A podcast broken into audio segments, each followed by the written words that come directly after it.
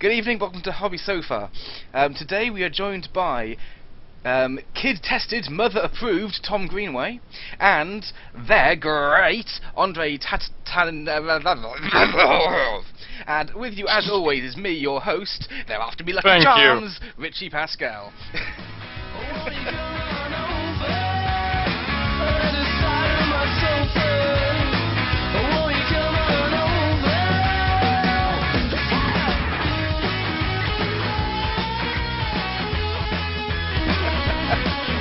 That was weird. Half of it is lost because of the fact that we're not joined with Bill, and um, most of these are. I was looking for catchphrases to, we could use, Uh huh. and Okay. um, I went for breakfast cereal catchphrases. And the t- um, um, kid tested, mother approved apparently is for a um, healthy, sweet American cereal. Um, they're great, obviously, is you know. Oh, I know they're great. Yeah. And um, they're always after me. Lucky Charms is Lucky Charms, but they're less, more popular and more known in America. Um, I've got another one which I thought was quite clever as well. Which I thought, um, what's it called? They're called For Alpha, Bill. They're called Alpha Bites, and it's they're A B C delicious. Oh, I like that. That's filthy. so was that Bill's? that would have been Bill. Bill. Mm. Oh. Regarding Frosties, you know, uh, people like boardroom doing like brainstorming, and the best they could come up with is they're great. I know. Although, although it took me years to realise they're great. They're not just great. Great. I was a kid, I had an epiphany when I was about twelve. Actually, it's not catchphrases. I can believe that. I can believe that. It's better than I thought. Um, Bill may join us, by the way. He just messaged Awesome. me. Awesome. That'd be good news if we can. So yeah, so for those And uh, Richie, I, I thought you were gonna do a "Who cares to win" introduction. um, I'm pretty sure, as the as the soft Southern fairy that I am, I wouldn't do it justice. Uh, you wouldn't do it to Bill. that would done his head in. Didn't didn't Phil do one? I don't know, A did couple of he? episodes ago. Yeah. And Sure I, he did. I'm, I'm, I'm, I'm okay. I have no idea. I don't. This is the, this is what happens when you're talking about podcasts that I don't listen to. I, I, I need to start listening to them. However, I have started listening Oh. to another new one as well recently. Not not new one, it's an old one, but um, um, I'll tell you later. Okay. It, it's relevant about stuff later on. And if anyone's wondering, um, what am I drink? Um, what, actually, let's do let's do that. What are you drinking, bros? So, Tom, what are you, what are you drinking? I have a guess. That's not a good radio, is it? It's water. It's water. Water. Mhm. That's water's a good one. It's it's very sensible choice. Yeah, water also, you have to remember, water can be lethal. If you drink too much of it, water will kill you. And in fact, 100% of people who drink water die. So Right. you're saying it's the cause of all deaths? Maybe. And 100% of um, serial killers drink water. True point. Well, there we go. We've, we've got the world to right. oh, Richie, it's very unusual of me, but I'm drinking water too. I'm a different person. oh god, I feel like I'm going to be letting the side down now. I'm drinking Pepsi Max in a mug. Mm. I feel like I should go and get water. because, you know, rocking out hardcore there. I did have a, a bitter shandy earlier on, so I'm What's a- definitely still what's a rock and bitter shandy? It's half beer, half lemonade. Is that what it is? yeah. Because I heard the name before. Yeah. Nah. Oh, oh yeah, this is this is this is this is rock and roll. This is.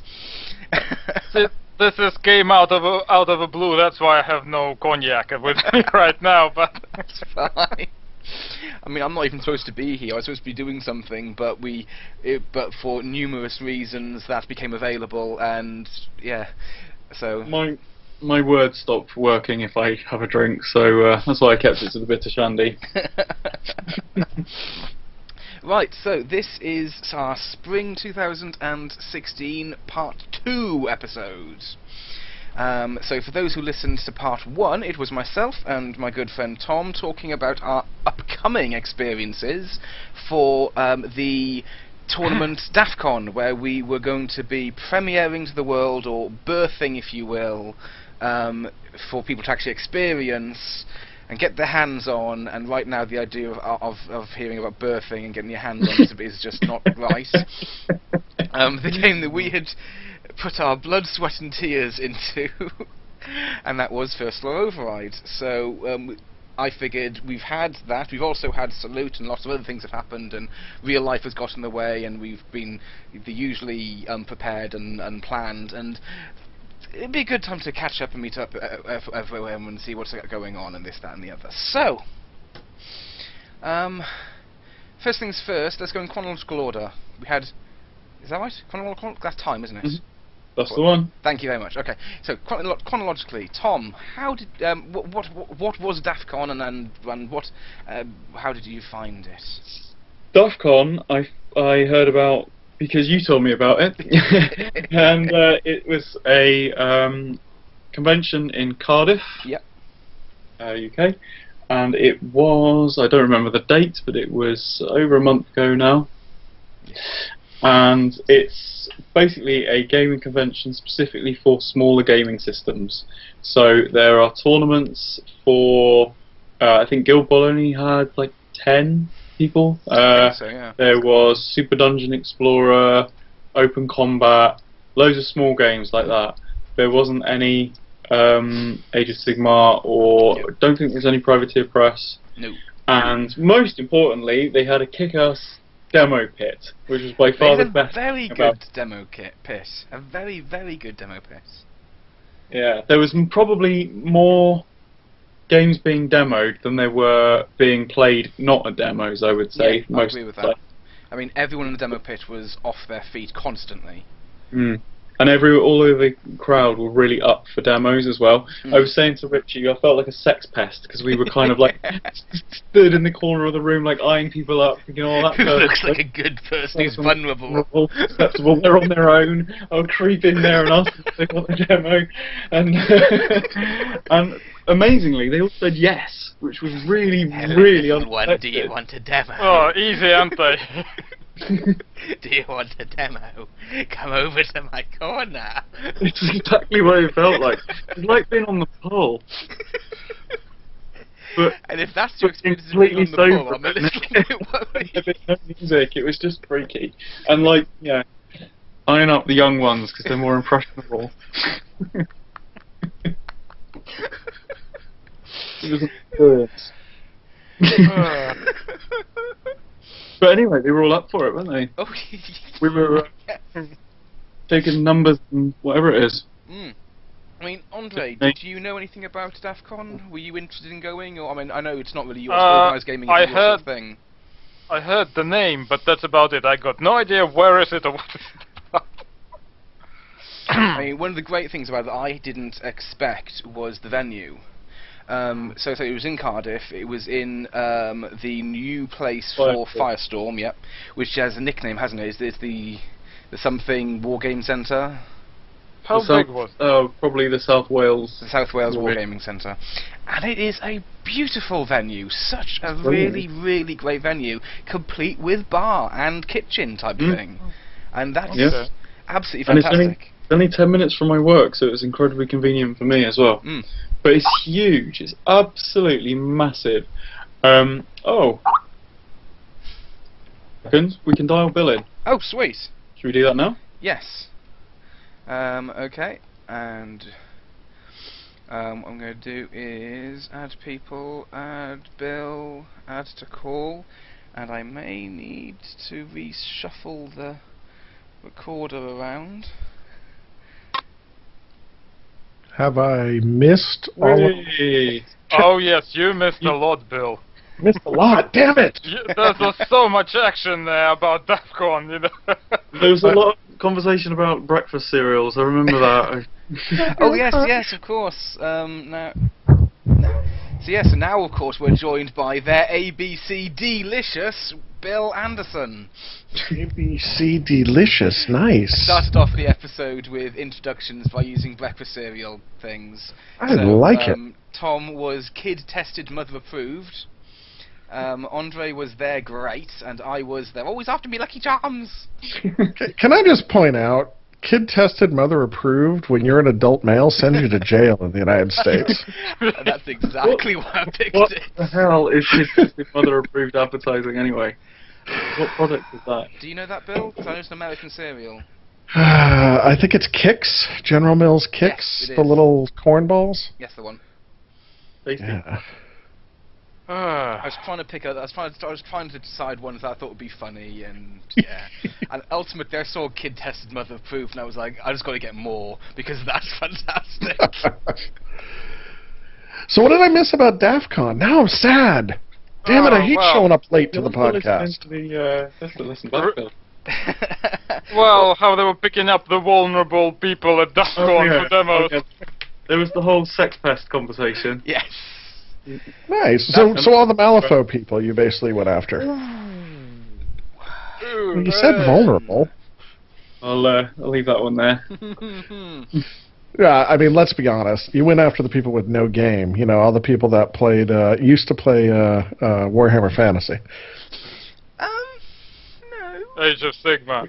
It was, No, I, No, no, no, no game. In all fairness, it was actually really uh, the experience was really good because of there was two ways it was working. You had those who were just hanging out in like this lounge area, who you would go over and kind of suggest, you know, who wants to have a demo of this game, and then as we experienced, have a couple of drunk people turn up and be like, Haha, this is Actually possibly not a good idea, but then it actually turned out to be actually be really fun. So it was, I mean, fine. And or there's people, you know, you'd um, people would be in between games because it was scheduled with. Um, the idea being is that you'd have a block and of, of certain gaming, and then you'd ha- have a gap in between each block. So you'd have people who they'd be walking past, you'd be like, "Oh, let's have a go. I haven't got, I haven't got another game for 20 minutes. Let's have a go." And so yeah, so it was either you were poaching them essentially, or they How, were in between. how thick were they scheduling the blocks? Like, how much space was that was there in between each game? Um, if you were bad in your choice of games, you could be back to back. Um, each Okay. block, I think, was I think an hour block. So therefore, if you did simply went, well, I'm going to actually choose the games this way, then you could actually easily have like an hour to two hours between. Now, correct me if I'm wrong. DAF CON's sort of the first gaming style convention, or the first convention in this style, right? Where it's f- primarily focused on just playing tournaments and games, not on a retail area and everything else. yeah, there was nothing for sale at Yeah. all. Really. I mean, I don't know about It- the It's uh, NEC. Game, their, their shop is kind of just across the other side of the hall, but there was no there was no um, vendors selling anything. Yeah. And so one, one of the things I did point out, as I mentioned earlier, was the fact the venue itself was a fantastic venue. It really, really was. Um, it was, it was a large, like converted warehouse that came complete with loads and loads of tables, but more importantly, had bar and kitchen. So you had drink and food, and that's like having that on and- tap and- is fantastic. And for our northern friends, clean toilets. Is it, yeah, I was going to say, is this the new what is it, the Northwest Gaming Center or whatever Yeah, that I've heard so much Wales about? Gaming Centre. Oh, okay. It's a a far far nicer establishment. yeah, so this one was at Uh, Firestorm, but not no, Elements. The toilets at the Excel Center were okay. I'm, I'm poking fun at the Who Cares Who Wins guys. They they always complain about the Northwest Gaming Centre's toilets. Ah, I think I I- heard it might just myself. be because they spend a lot of time in the toilet. Yeah, they, they they spend a lot of time talking about their toilet in habits. Yeah. Uh, Yeah. then again, I'm not one to talk. My my uh, girlfriend calls me plop a lot because I have about four or five a day. Oh, okay. Sometimes stir plop a lot. and now the Cheers. entire internet has heard that. It'll probably catch on. ah. Wow. I, I kind of think we should now have a Moonstone character called that. yeah. Yeah. So I, I mean, I remember Mike Marshall at one point talking about wanting to do DAF CON in this style, Yep. partly because that's what he saw at Adepticon, and that actually sounds very much like what Adepticon is uh, is like for us. Okay. As in the focus Mhm. being on the games rather than the retail. Yeah. The games and when you go into Adepticon, I mean, Adepticon is a much larger retail section now, but when you go to Adepticon, you sign up, you get your weekend badge, and then you sign up for games. And it's really on you to manage your schedule Yeah. to figure out how much time or not time, Yeah. you know, free time or, or game time you have. Mhm. And you can book yourself to be back to back to back tournaments, back to back campaigns, casual games, you know, whatever you want, or you can go in and do some demos and wander around. Yeah. And uh, That's, that's and- exactly how it was. Yes. And the complete opposite of Salute, Yes. where I didn't really see anyone playing games apart from a handful of demos, and it was all about the retail experience. Yeah. You know, I never really play anything at Salute. No demos, no nothing. So, but I don't know. I mean, DAFCON, without actually anyone selling anything, is kind of I don't know why would I go there. I But got a demo of Dark Well, you Souls. go, to, you go to play, right? Um, I mean, even at, like that's why I was saying. Adepticon has added retail over the years, Mm. but it's only been the last maybe five years, and Adepticon's been going on for quite a long time, twenty years, I think. I know. Um, what was it? At DAF CON, it, during the day, it was structured gaming, um, where you had, if you wanted to have, like, I suppose you call it a pug game, you pick, oh, oh, that's an awful thing to say, a pug game. Oh, Pug? That's like that's like that's like saying an ATM machine. Oh, I, I feel sick now. I can't believe I just said that. There's a name for these things. I can't remember what they're called now. But yeah, um, p- um, PUG stands for pick up game. Um, so yeah, pick up game game. Um, or like the or like the big one that really annoys me is um, DC Comics. The fact that people call it that, and it's like no no no no no because it stands for Detective Comics. So if you're saying Detective Comics Comics, no, it's just DC. Anyway, point being, um, if you want if you want a pickup game. Um, then the only thing they had available was the demo pits, where you had a small number of games being demoed. Um, but they did have um, Firestorm was very kind to basically be open almost 24/7. So if you wanted, you could stay past their normal hours and play whatever you wanted, which was something we didn't partake in because we were absolutely knackered every single day. But that's good. I mean, to go through and do that many demos that you're exhausted by the end of the day. it it was a very interesting experience. So, what was the feedback? And, and what was the feedback to your face? And then what was the feedback behind your back? you know, the real feedback. Um. Well, stuff is very te- good. Technically, everything was good. Technically, because at some point it was getting fed back to us to our faces. So whether or not the the the the the, the, uh, the proxy person was lying is a different thing altogether. That's true. We did have people come up to us at some point saying, "Oh, I've just heard about this game. Yeah. So and so just told me about it. He said it was really good, so I've come over for a demo." So at least one person enjoyed it. Uh, but see, right? I mean, that's and that's valuable. I think that's that's that's great feedback. That's what you want, right? You know, I mean, A- unless they were joking and they were like, "You really got to go check this game out." so bad. but yeah, um, I mean, we had a lot of different um, reactions. We had some good suggestions. Um, my one of my personal favourites was one of the guys who was quite drunk. Um, who was kind of raving. He was going, "Oh my god, this game is fantastic! It's like Infinity, but simple. It's like it's Infinity that makes sense. I love Oh, it. I love it." you, you know, you need to put that on a quote if you ever release a box. Um, but we also like managed to- Infinity, only better. but I suppose if we're going to do anything like that, then ultimately it's going to be it's like Necromunda, but not shit. well, yeah, you can have both quotes, right? Isn't it? It's not like you do a book review. Says a gamer. It's like Infinity, but simple. I can't I'm- who the person was. I'm genuinely, genuinely going to put Richie's quote about Moonstone on the back of the, of the fire spitter box if that gets made, well, I have said it enough bloody times. and uh, and Sarah's quote. That's even better. What's that? So- she, her, her, I like this game. It's fun. so that, that's my wife's quote, and mine. I and what's what's mine? What's mine, Tom? The future of character-driven skirmish games. Which you I must have said this about a hundred times. Oh, just put it's great. it's great. We can't be that, can we? no, Uh, that's co- we've been learning all about copyright recently. Um, but yeah, um, it was it was it was such an DAFCON was such an ex- amazing experience. um, one of the main reasons was, for me, it allowed us to spend some time with some other game designers who I'm sure you guys will have heard of, um, the Paranoid Miniatures guys who did Mythos. Hmm.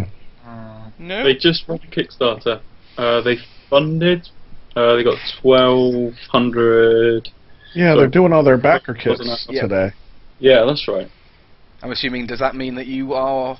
Did you bid? Did you b- pledge, Bill? No, but a bunch of the people who are actually still in my Twitter feed, because yes, I finally, after how long, tw- trimmed my Twitter feed. Um, a bunch of people on my Twitter feed apparently are, you know, backers numbers. Uh, well, I'd have to look now, 50s, 70s. Well, Richie's twelve. 12, and yeah. popped up in uh, in my feed as well. yeah. Yeah, so I'm getting a bunch of them today.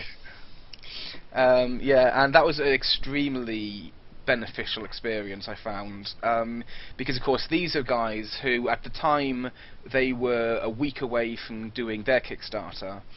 And you know they've got sculpts d- done already for some of their models and they've got things you can already buy. And you know so in my mind they were very much these are the not the already set up and successful company, but they're definitely many stages ahead of where I would love to be. And so being able to talk to them one to one, you know, just as a normal guy to a normal guy, and being Mhm. able to just talk about how things are. Uh, I mean, at one point I was talking to one of the guys who was the primary basic rule guy, so he did the, the groundwork, and we were sharing stories about how um, both of our games originally started off as very different games, Hmm. and um, we were just comparing about how you know how mine was originally supposed to be this grand space opera, including flight path systems and all this sort of stuff, and originally he said Mythos was designed to be more about um, a single character roleplay game, and then as time went on, it became more of a skirmish game. And it was just very interesting sharing these stories, and both um, I, I was expecting because you know they're a week away from going Kickstarter, they've got this public image they want to do. That I I, I don't know. I assumed they'd be more like most of the other game companies I've observed, where the idea of them being fallible is just something they won't allow. You know, we don't make mistakes. We're this perfect game company, and so to be able to actually have this conversation where they're going, "Oh no, no, no, this started off completely different. It's totally not like how we began," is it was very reassuring in a way. You know, it was kind of like, "Oh, okay, so." You know, it's not that unusual to have this attitude that you know not only can you admit you're human, but you know. You need to spend more time with, with, with the wider wider community of game developers, Richie. Uh, Well, I have I, I have rarely heard the infallible argument uh, with with one mid-sized company exception Yeah, since well, I you know dealt with GW people. oh, I know exactly who you're referring to. See, this is me being nice. Do you see the halo floating there? but yeah, that was really good, and um, what was it? We spent a very ma- good amount of time talking to a couple of then people. In particular, we had quite a large amount of time spent with Gaz. Was that his name? Gaz Briley. Briley.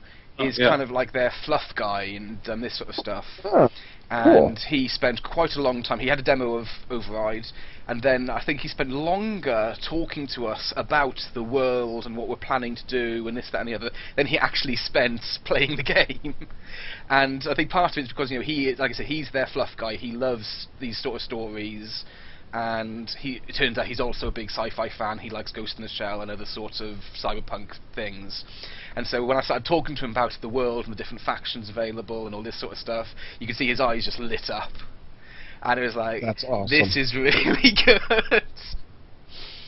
and so for me, it was you know this was a great doorway, as it were. So it's like, hold on a second, we- we've got you know these semi connections.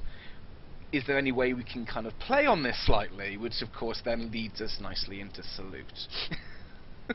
So, so, so, so, Andre, tell me about Salute, because you're the only one that's been to Salute before. I mean, those No, other guys, well, I've heard haven't two years in a time. row how they don't go. I've. I didn't go this time. Sorry, I, I don't want to talk why, uh, why, but just I haven't been there. I'm very really regretting it, but that's just So you didn't go this year, Andre? no. no, no, no.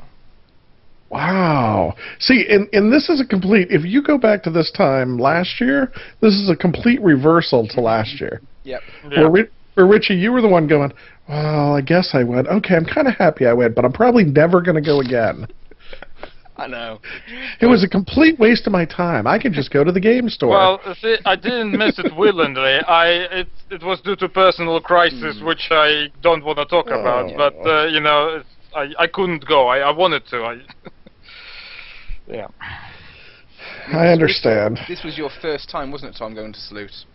Yeah, it was, and um, I really, really enjoyed it.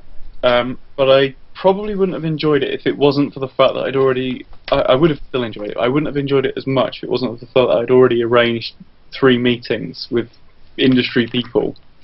So I was going primarily for meeting people, uh, and then kind of manically then running around, kind of looking at all the stalls and all, all the all the things to buy, kind of in between. Yeah. So if it was just looking at the things to buy, I might not have. I, I might have still found it exciting, kind of like you know when you're a kid and you go to Toys R Us and it's just everything you want is all all around you, and you kind of have a mini overload. But um, yeah, it, it was the, the the real good thing for me was meeting people and talking to them and kind of finding out what you've got in common and and finding that they're interested in what you're up to and then asking how they've done certain things and how they've solved certain problems and being able to help them back in return. Well, I think the reason why we had such a good time is we really felt like we were part of a little game developer community that was incredibly open and friendly and Yeah. welcoming and helpful. And I think that was why we enjoyed it so much. I mean, I, from- I think that's very cool that you went. Um, this is your first time there, and you're going from an industry insider point of view, as opposed from a shopping point of view. Mm.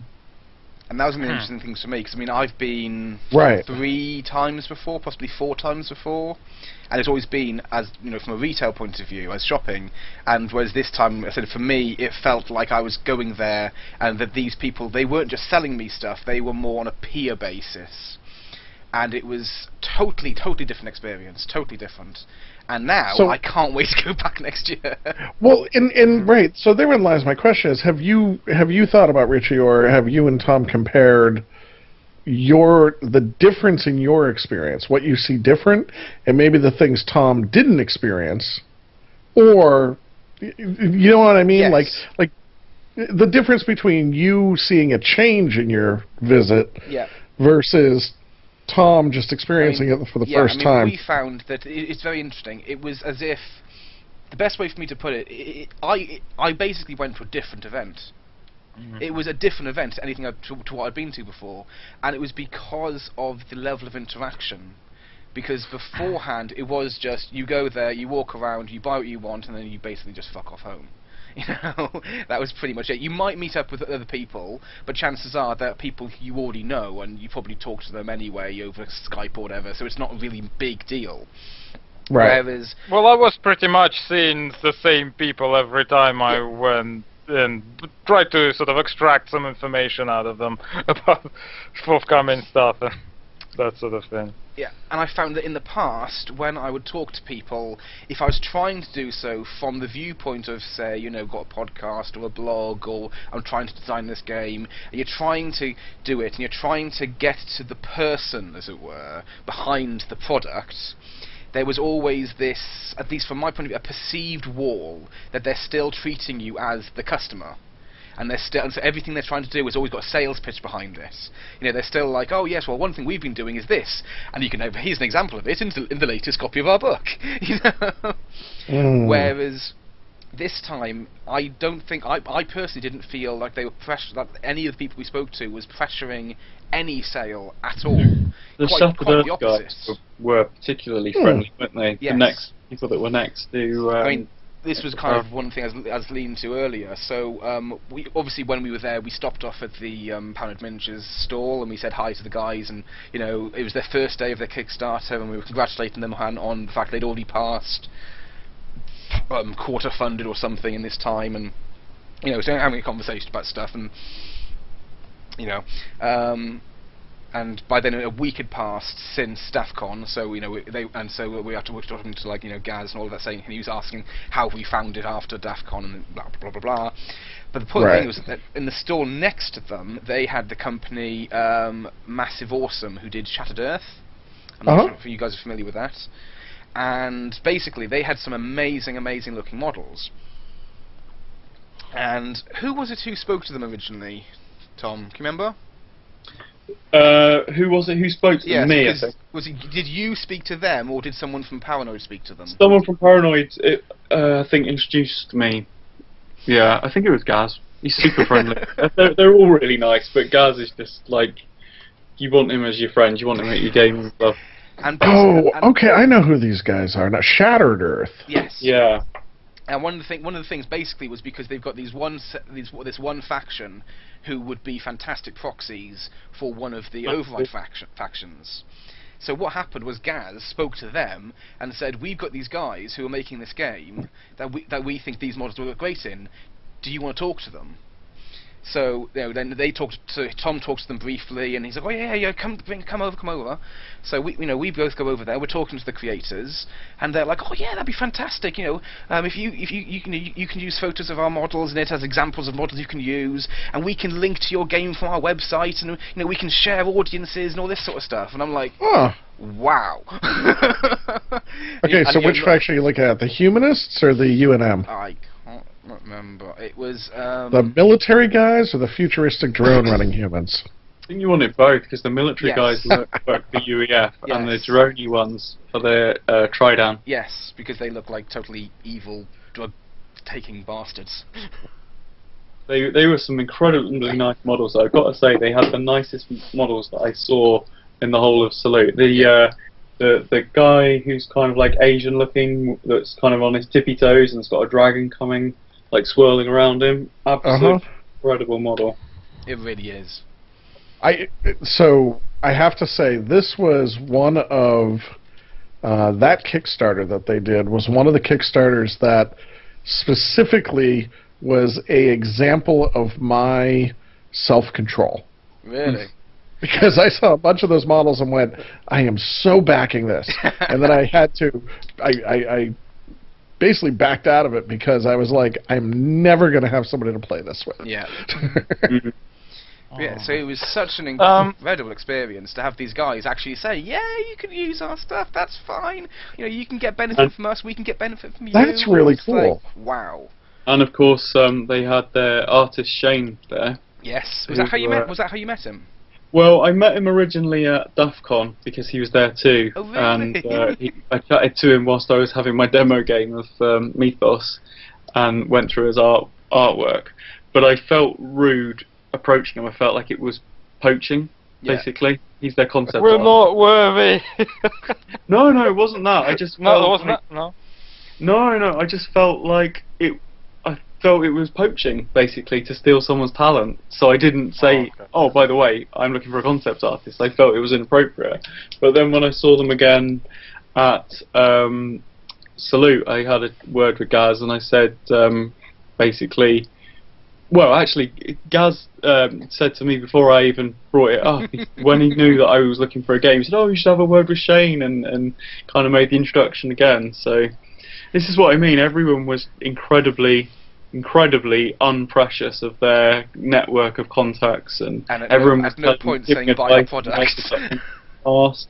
I, I mean, I had three meetings arranged beforehand, which I um, maybe mention in a minute. But thinking about it, I also met the caster, who's just cast Fire Spitter there, and I met the artist that's done all the artwork, and they weren't even pre-arranged meetings. That was just through the people that I did meet, introducing me onto their Yeah. supply chain, effectively. Oh wow! Mm. You did make them. You did make them make the barrel separate thing though.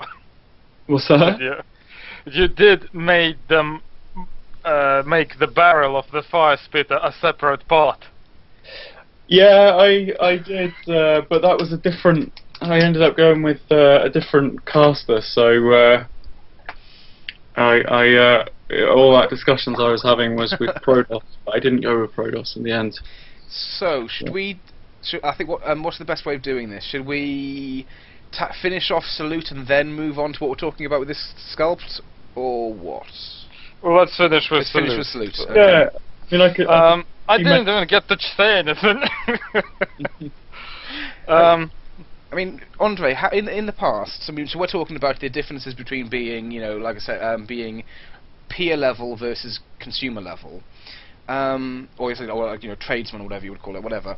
Um, from the viewpoint of a pro painter, Andre, how have you found any of that? Do you find that there's a community there of other people who are doing the painting, and therefore you're all willing to talk about it, or is it instead Um, not?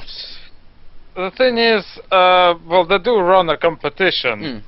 Mm. but uh, I don't think the painters. I haven't really spoke to any other painter, nothing like that. Why is that? Is I that mean- by choice or just what? Not really. It's just I don't know. That they just I didn't get to talk to anyone. I mean, the, I did speak to someone um, on the, my very first salute in 2012, and uh, uh, the guy is. Uh, I forgot what his name is. He's uh, he's also a pro painter. He used to work for uh, GCT Studios, Okay. and um, he was also in UK Chord. It's a Confederation of Red Dragon. It's like um, they're like Confrontation's henchmen. Got That's ya. who they were.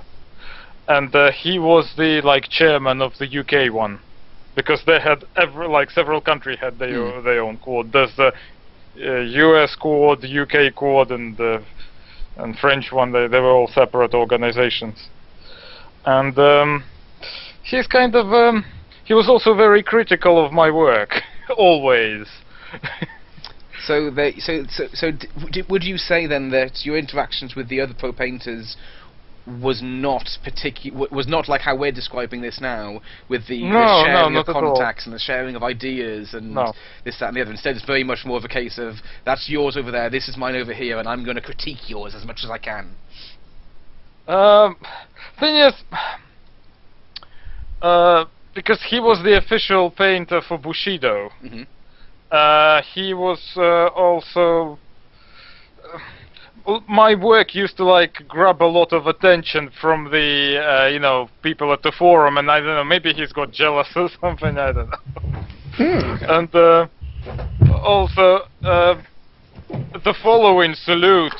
I mean, I actually won the first place for uh, in the fantasy unit category, and um, he is what he wrote was something in lines of uh, like the the base the, the actual display base were much better than the miniatures themselves, and uh, he also said like I can see why he won that that. Wow. I- yeah. I can understand Okay. why he won this. uh, yeah. Rather than just simply congratulations. Nah. Now, do you think in general painters are just a catty, kind of catty group of people? well, I, Oh, I mean, other than our local friendly Russian painter. well, I met, Uh, I, Go I for met it. a painter at Salute, uh, Vince Freeman, who's who's now gonna paint um, uh, the fire spitter model, who was completely the opposite. He's been incredibly useful and friendly. Um, he introduced me to some sculptors that he knew, a casting company. He's, you know, he's offered to paint paint the model. Um, you know, um, he just approached me and, and has just been fantastically useful on all, all fronts. So I don't know whether all painters are necessarily. I, I, it's my opinion though that you know, cause, I mean, yes, 'cause I was there at Salute with you, and I, I think that actually that may just be Vince in particular. Could be. Because I mean, one of the things that I found is, you know, you got some people who you got their personalities. They just you instantly click with them, and you you, you have that connection. And I remember you and I were both actually saying how, e- even though it was the first time we met him, you know, we were hanging out for a good number of hours, and it Mm. didn't feel like it was some awkward. He is one person, or there was no third wheel or fourth wheel or anything like that going on. It was like a bunch of buddies just chilling. That's And right, So I yeah. think that may be more to do with him in particular You know that he Mm. just simply has a very very good, you know, easy to get on with nature. Um, also, I remember on my very first salute, Hmm. the, there was this guy called uh, Hadley Kopok, I think. He uh, he actually won uh, some salutes with Bushido later on, with Bushido miniatures, and um, in uh, in that category in 2012, I was a runner-up. That guy was the first.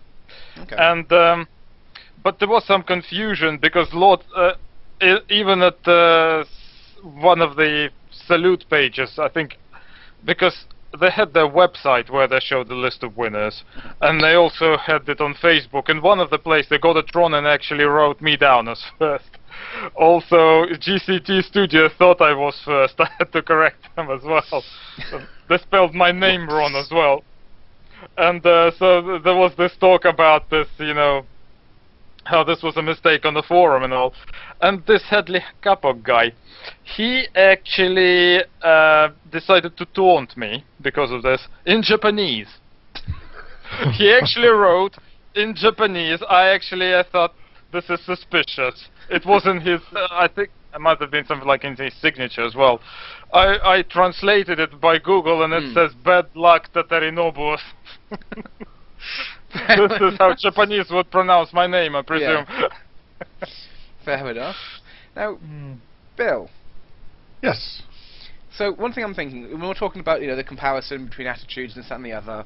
So now you've talked about recently on Gamers Lounge quite a bit about the uh, the developers dinner.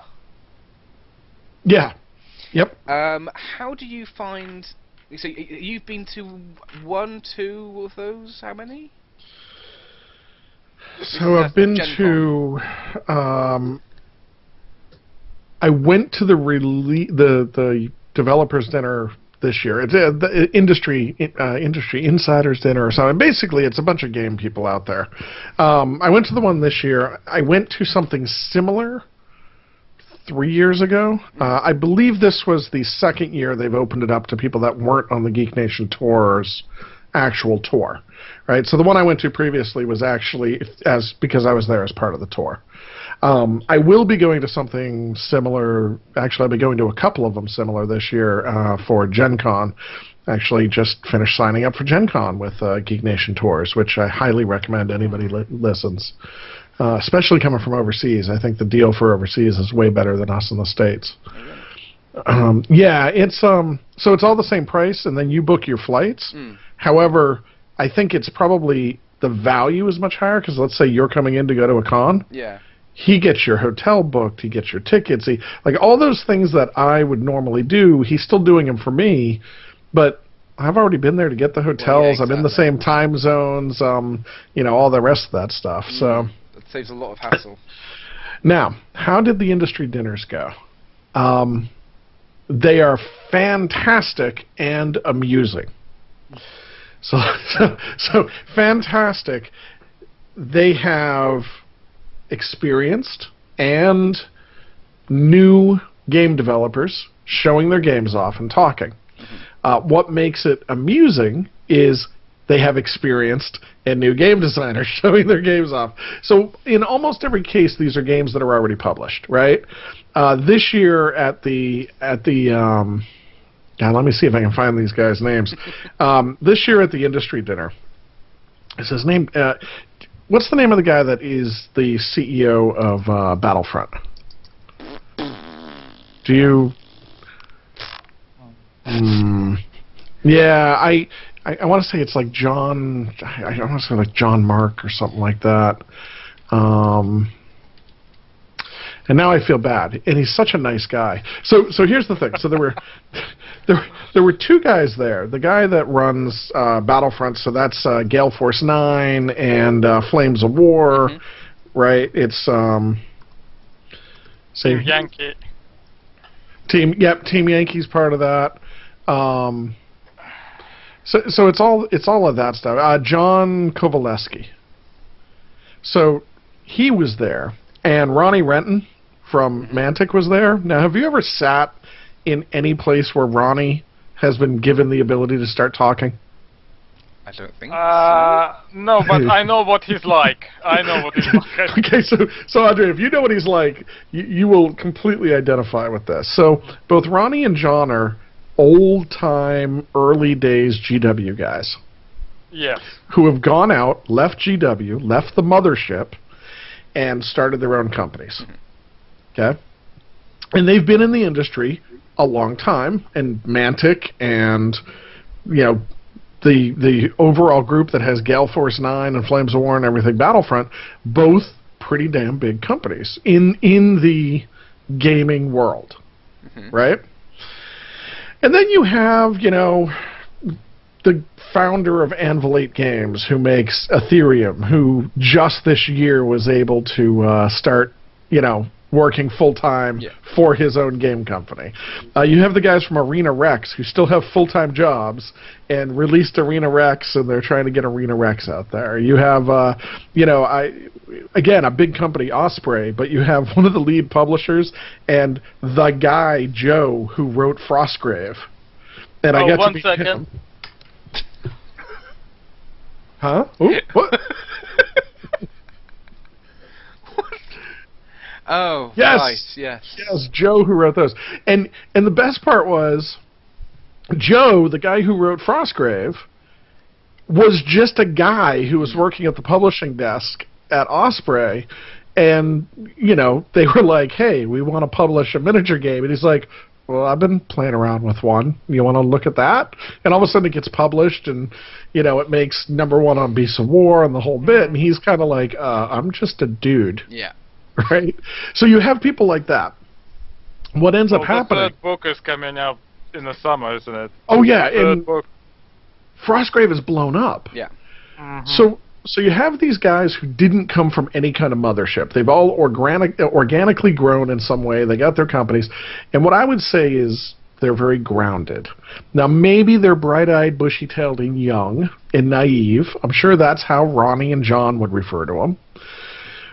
But I got to sit back and. Um, Funny enough, I had a friend with me at the dinner who was also named Tom. Tom, and uh, so we're sitting there, and I'm, and he had never kind of picked up on the the attitude of people in the room. And as the younger guys are getting up to start talking, I lean over and I'm like, Tom, watch Ronnie. Tom, watch John. You got to watch these guys. Just watch their faces. It's like they're not even going to say anything, but you got to watch their face. And people, you know, these guys from these new companies would stand up. They're excited. They describe their game. They try to, you know, all, all the excitement. And you'd see these other guys just sitting back with this very, oh, okay, that's very old. You'll you'll you'll grow out of it soon, small child game developer, right? Or making like little mild snarky comments here and there. And the whole time, that was almost funnier than mm. listening to the pitches for the it was tongue in cheek then, yeah. Oh yeah. Well, I don't know how tongue in cheek it was, but I took it to be tongue in cheek as I was watching the uh, the You interplay. didn't run into Mark Martin in there, do you? Uh, no, I don't run into him at all ever. Do you know one person that's completely surprised me for being the exact opposite is uh, Gav Thorpe. Yeah. Obviously, Yeah. wrote 40k, thought he would be up his own ass, but he's not at all, is he? He's paying a real interest in, um, you know, new games coming along. Gav is um, Gav is Gav, I put Gav in, in some of the my favorite people that I've met Mhm. through the uh, through the years. Gav is just a cool, down to earth guy. Mm. Yeah. hmm So you didn't see Mark Martin. What about Justin Gibbs? Um, He's a game designer. Wyrd only showed up with their new game designer Aaron, who uh, you know that's all that's all that Wyrd would send out to um, to to Adepticon. Okay. Okay, fair enough.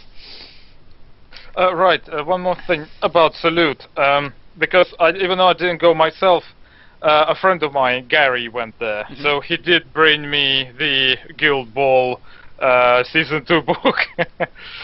Well, yeah. and on that note, I need to say a very hearty thank you to my friend Richie, who sent me uh, a couple of uh, I was- big Guild Ball models. I was going to ask if they arrived or not, because I, never- I never did the follow up. They did? Which ones? Was uh, Chaska and uh, Chaska and Seenah. Because that Okay. Season model weighs a ton, doesn't it? Well, yeah. Apparently, He's that, like you know, a War costs Mahort's war beast. That's what. yeah, he's the size of War Mahort's war beast. That's. And what's what sort of delay was there in the shipping? Because I told I told you when it shipped. How because it was Um, I wish I could remember. It, it wasn't anything unreasonable, but I have a couple of things that I get back and forth from England from Mm. time to time. So I mean, it was within the 'Cause I was was- within the two period I was expecting. how, how long did you say? Two weeks? Did you say? Or Yeah, about about ten days, ten to fourteen days is what I usually expect. I was quoted about I was quoted about five days by the post office, and I was, and I was thinking if it was that long, then that'd be really really fast. That would be Yeah, it- insanely fast. It may have been, but I don't. I Mm. to tell you the truth, I don't remember. Also, Gary, he got season two as well, and in fact, he's got the whole, uh, the whole Hunters team, which I was planning to get, but ended up not getting. Oh, Yeah, how you come you- have got the whole team now, haven't you? Yeah, I do have the whole team now. They're all primed, sitting downstairs waiting to get painted. If I lived closer to Andre, I'd have Andre paint them for me. Uh, funnily enough, I found them so large. They're so much bigger than other teams. I haven't put them next to my other teams yet, so I've I- like I only They're have huge. in my tray alone. They're like Batman miniature game, that size. Like, they're much bigger. Okay. I have heard people talking about size creep going on there, but I don't know. Also, you know, bigger is better, right? yeah, but if you compare them to the mm, to the others, I don't know. Also, um, but you I know, have, to, you have to remember said. that bigger is a relative term. yes, I know, but uh, we're talking about miniatures here. not not a very not a very good comparison to what you thought, Richie. so even though it's bigger, it's not that much bigger. I think it's okay. In Guild Ball, you get such massive ranges in scale between, you know, two supposedly human characters on the same team. Uh, no, but those are just like huge people. In this one, the whole team is consistently gigantic, Yeah, even though miniatures. There's still a huge variation of human sizes, so maybe the hunters are just all naturally burly. well, yeah, maybe they're like the male equivalent of Amazonians. I don't Well, know. the Also, like that where they they all have gigantism. Mm. no, brewers are tiny. Brewers are tiny. Ah, you put Stave next to next to most people. He's a giant. Well, no, he's an exception, but. And Esters has vast tracts of land. She's not tiny. Well, yeah.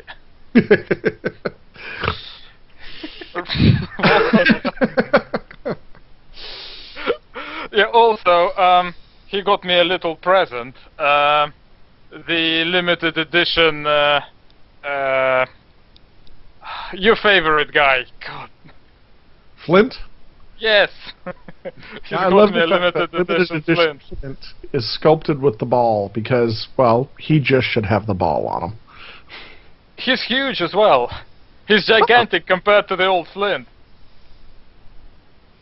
So I wonder if that is just scale, Yeah. basically, that they're sculpting things bigger now. I don't know, the whole Masons team was smaller than the rest of the line, though, wasn't it? The Masons team was sculpted by someone different from. Uh, it wasn't Russ Charles who did it, it was someone else. And apparently, the whole Masons team, apart from Brick, was a bit smaller than the rest of them. You're gonna make me turn around and pull them out. I've only got. I've only got Honour and Flint. That's the only no, ones I've got. second, And there's a I'll huge difference as well. But is it the? Have you got the old Flint as well as the new one? Because I know you've got the new one, haven't you? No, I've only got the limited edition Honour and the limited edition Flint because I Ah. just did limited edition stuff because you never know. Like you might want it later. You might want the Which Masons one team was? one. Which one's Honour? The captain. Um, oh, that doesn't help me. Um, let me have a look. Um, I'm assuming is it, He's spelled, not looking. is it spelled correctly or is it bastardized? He's not looking. It's it's Yeah, no, it's not spelled correctly. It has an OU in it. Exactly, so it is spelled correctly. It's not the uh, the abusive rape of the language that. Uh, right. So which one is it? Is um I, I can I can see two. She's the captain. Is that the limited edition one? That's the limited edition one. Right, the other one right, looks yeah. like a stripper. Uh, Yes. minus the pole. It is Stripper minus definitely the yeah. pole. She is definitely hanging off a pole. It's an invisible pole, but she's definitely hanging off one. Okay. I kind of want to get that model and actually do exactly that, and just put a pole there. Okay, so- can you guys see and it? now I'm getting. I'm, Can you see it? Can you go And back? that's the old Flint to the new Flint. Yeah. Yeah. doesn't look that Alright. much different. I mean, it is definitely bigger and beefier, but No. His mark is huge. like it's that. He's not standing. If he was standing, he'd be like a giant compared to him. He's running forward, and that guy is. Mm, it doesn't Look, I think the question is: Is it a deliberate change of scale? Are and is they it are they, they decided that in season two they want to up it by a mil or so, Yeah. or is it just a case of being too rushed to do scale test prints and just going Well, straight? no, that's hard to tell. And in so Tom, um, I mean, they're going to have their back to you in a second, but uh, let me see. Who is a normal size? There's Jac. I mean, uh, yeah. So going, One in the middle. so it is that is Jac is the guy. The one in the middle is Meat Hook, and the one on One on- my left, Yeah, probably everybody seems- else's she right, is seems- Honour. She seems in scale. Yeah. I mean, Jac's Jac's a lot shorter than Shark, for example, though. Who are you talking Um, about? Who the hell's Jac? Technically not. Uh, They're the fisherman characters from Guild Ball. Okay, they're all and. Shark. Yeah, but Shark is bent at his waist. He's like at 45 degrees at his waist. If he was stood up tall, he'd be quite a lot taller. Right. Now I suck at degrees and that uh, size. That's why my wife is always cringing and crying. Uh, I don't know. That's I- I my think- course I With a mermaid. Oh wow, that's amazing. That's fantastic. That is really cool. Thank you. Didn't win the competition though. I don't know, maybe they disqualified it because of that mermaid. Did you ever do your shark running up a mast? I wanted actually to do a like a thing with a figurehead. That's what I'm planning to do. Like we're gonna do it. part of a smashed ship Mm. ship with a figurehead and this little thing going. Mhm. Now, when you talk about being beefier, let me see if I got. I I actually quite like the big range in scale. I didn't like it when certain companies, every single troop in the whole rank was all exactly the same height and exactly the Hmm. same body weight. I like it when you have tall guys and fat guys and thin. Oh thin. yeah. It's, I, I think that's great. So there you go. Yeah. There's four captains, right? L- My my left to right. That's Blackheart, Tapper, Ox, and Honour. Honour is very slim. They all sit at about the same height, but but per, uh, you know scale wise. I think they all Oh, look fine. One question though. Oh, I think they look fine too. But I mean, Blackheart's almost a midget compared to the size of Ox and Tapper. Uh, Yeah. Bill, second from your left. Yes. Who's Yep. that? Um, talking about this guy here. Yes. That is Tapper. That's the Brewers captain. Is that the Kickstarter exclusive? Um, 'Cause I can I'm going that to the say other yeah. the other three are You all one definitely bit- limited ones. Is it? Is that Oh, the yeah, one? they're all of mine are the limited right ones. leg back? So But you'll be able to tell the difference because the Tapper, the, the difference between the Tapper Kickstarter exclusive and the non-Kickstarter exclusive is um, one is leaning f- slightly forward, one is leaning back, and their boots are different. The the exclusive one looks like he's about to kick someone on the floor. One is leaning forward, one is leaning back. It's like us painting, Richie.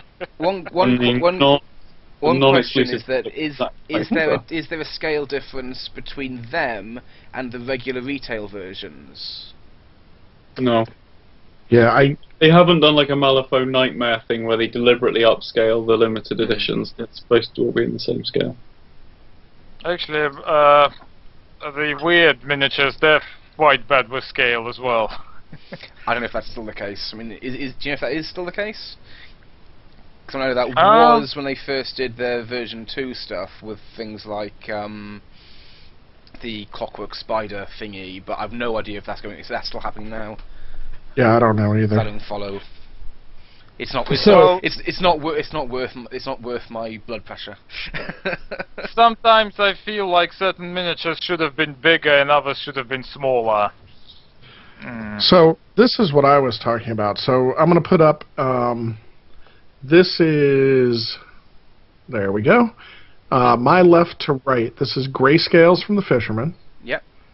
Graves from uh, the Morticians. Yep. Uh, Hooper from the Brewers, hmm and then Tapper as the captain. I'm Graves seeing and got like Greyscales. going on. Yeah, Graves and Greyscales. Yeah, well, I mean, Greyscales is clearly normally taller because he's crouched down, but very normal, uh, um, very normal aspect ratio. Uh, not aspect ratio, but the ratio of their bodies. I mean, they're normal human size. Where when you get to the Brewers, the Brewers are more muscled, beefier, Hmm. bigger guys.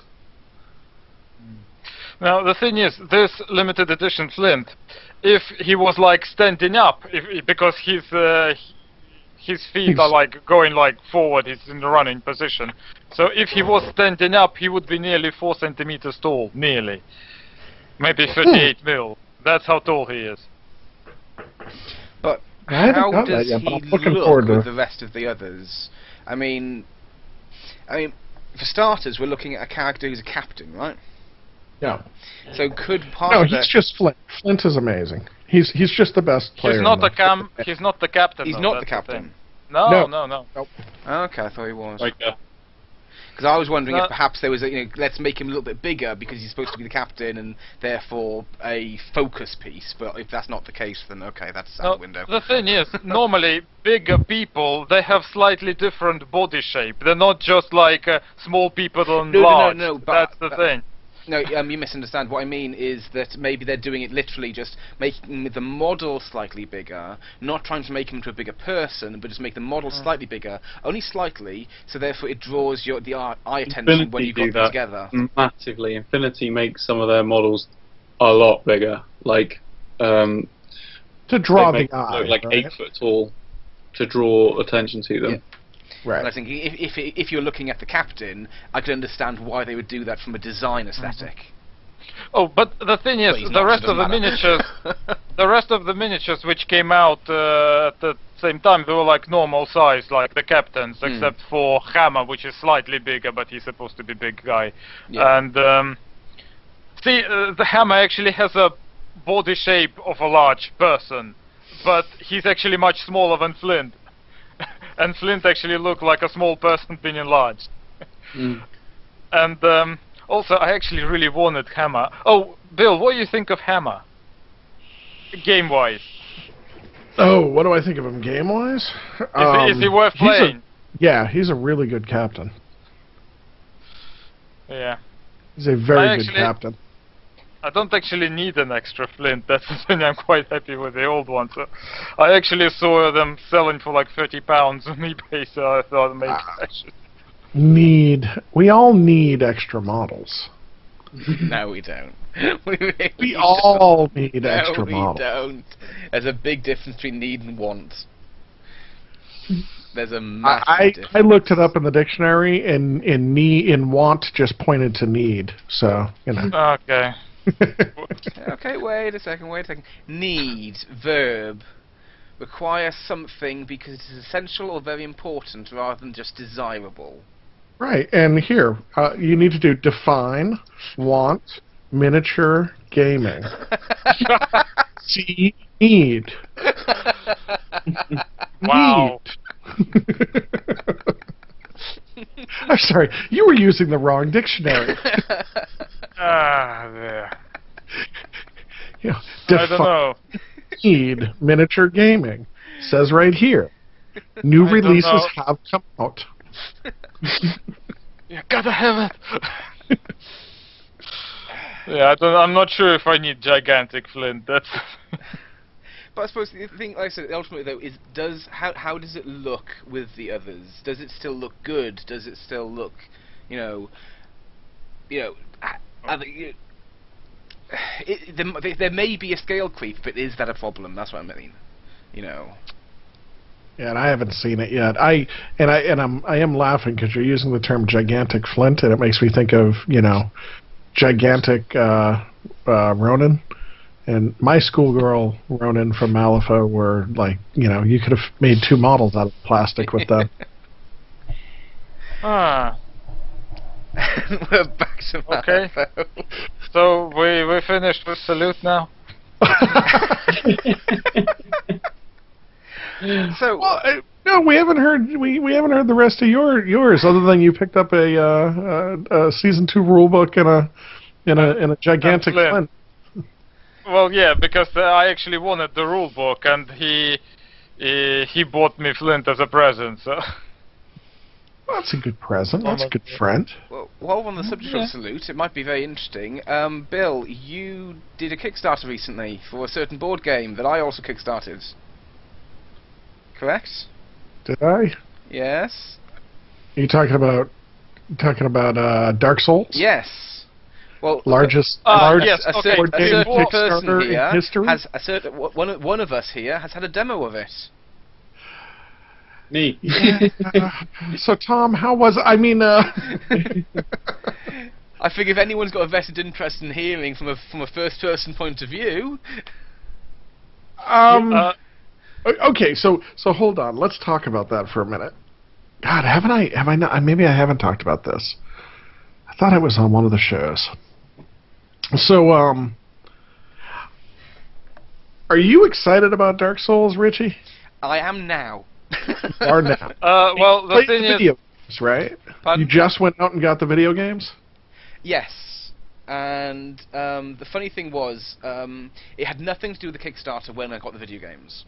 Um, it was actually because um, a YouTuber that my wife and I watch has recently started playing it, and well, had recently started playing it, and I was like, everyone goes on about this game all the time. Let's give it a try.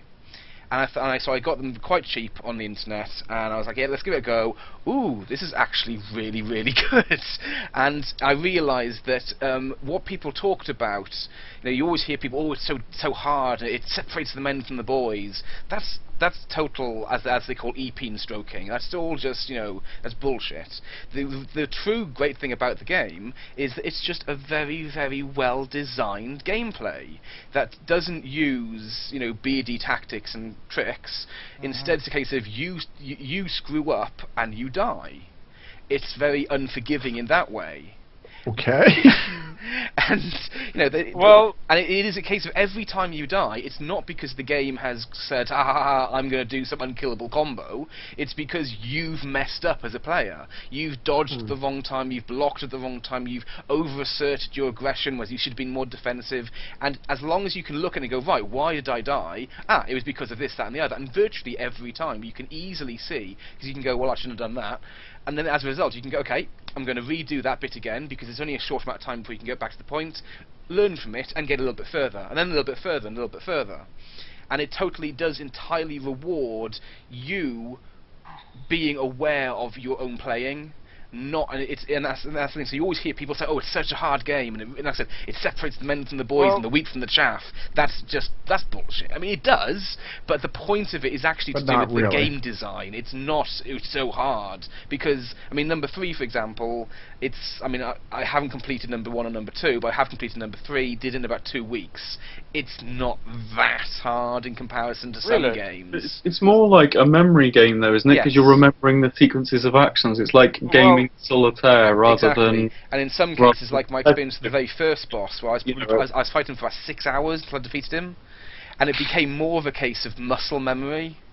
It was more of a case of as soon as he began a certain action or a noise, the animation would begin, and after a while, just like riding a bike, I had learned that means he's going to do X, Y, Z, and so I was responding on instinct rather than, you know. I cognitive completed the I completed the second game, Mm. And um, I only had one problem with it. This is something which gave me endless grief. Bosses.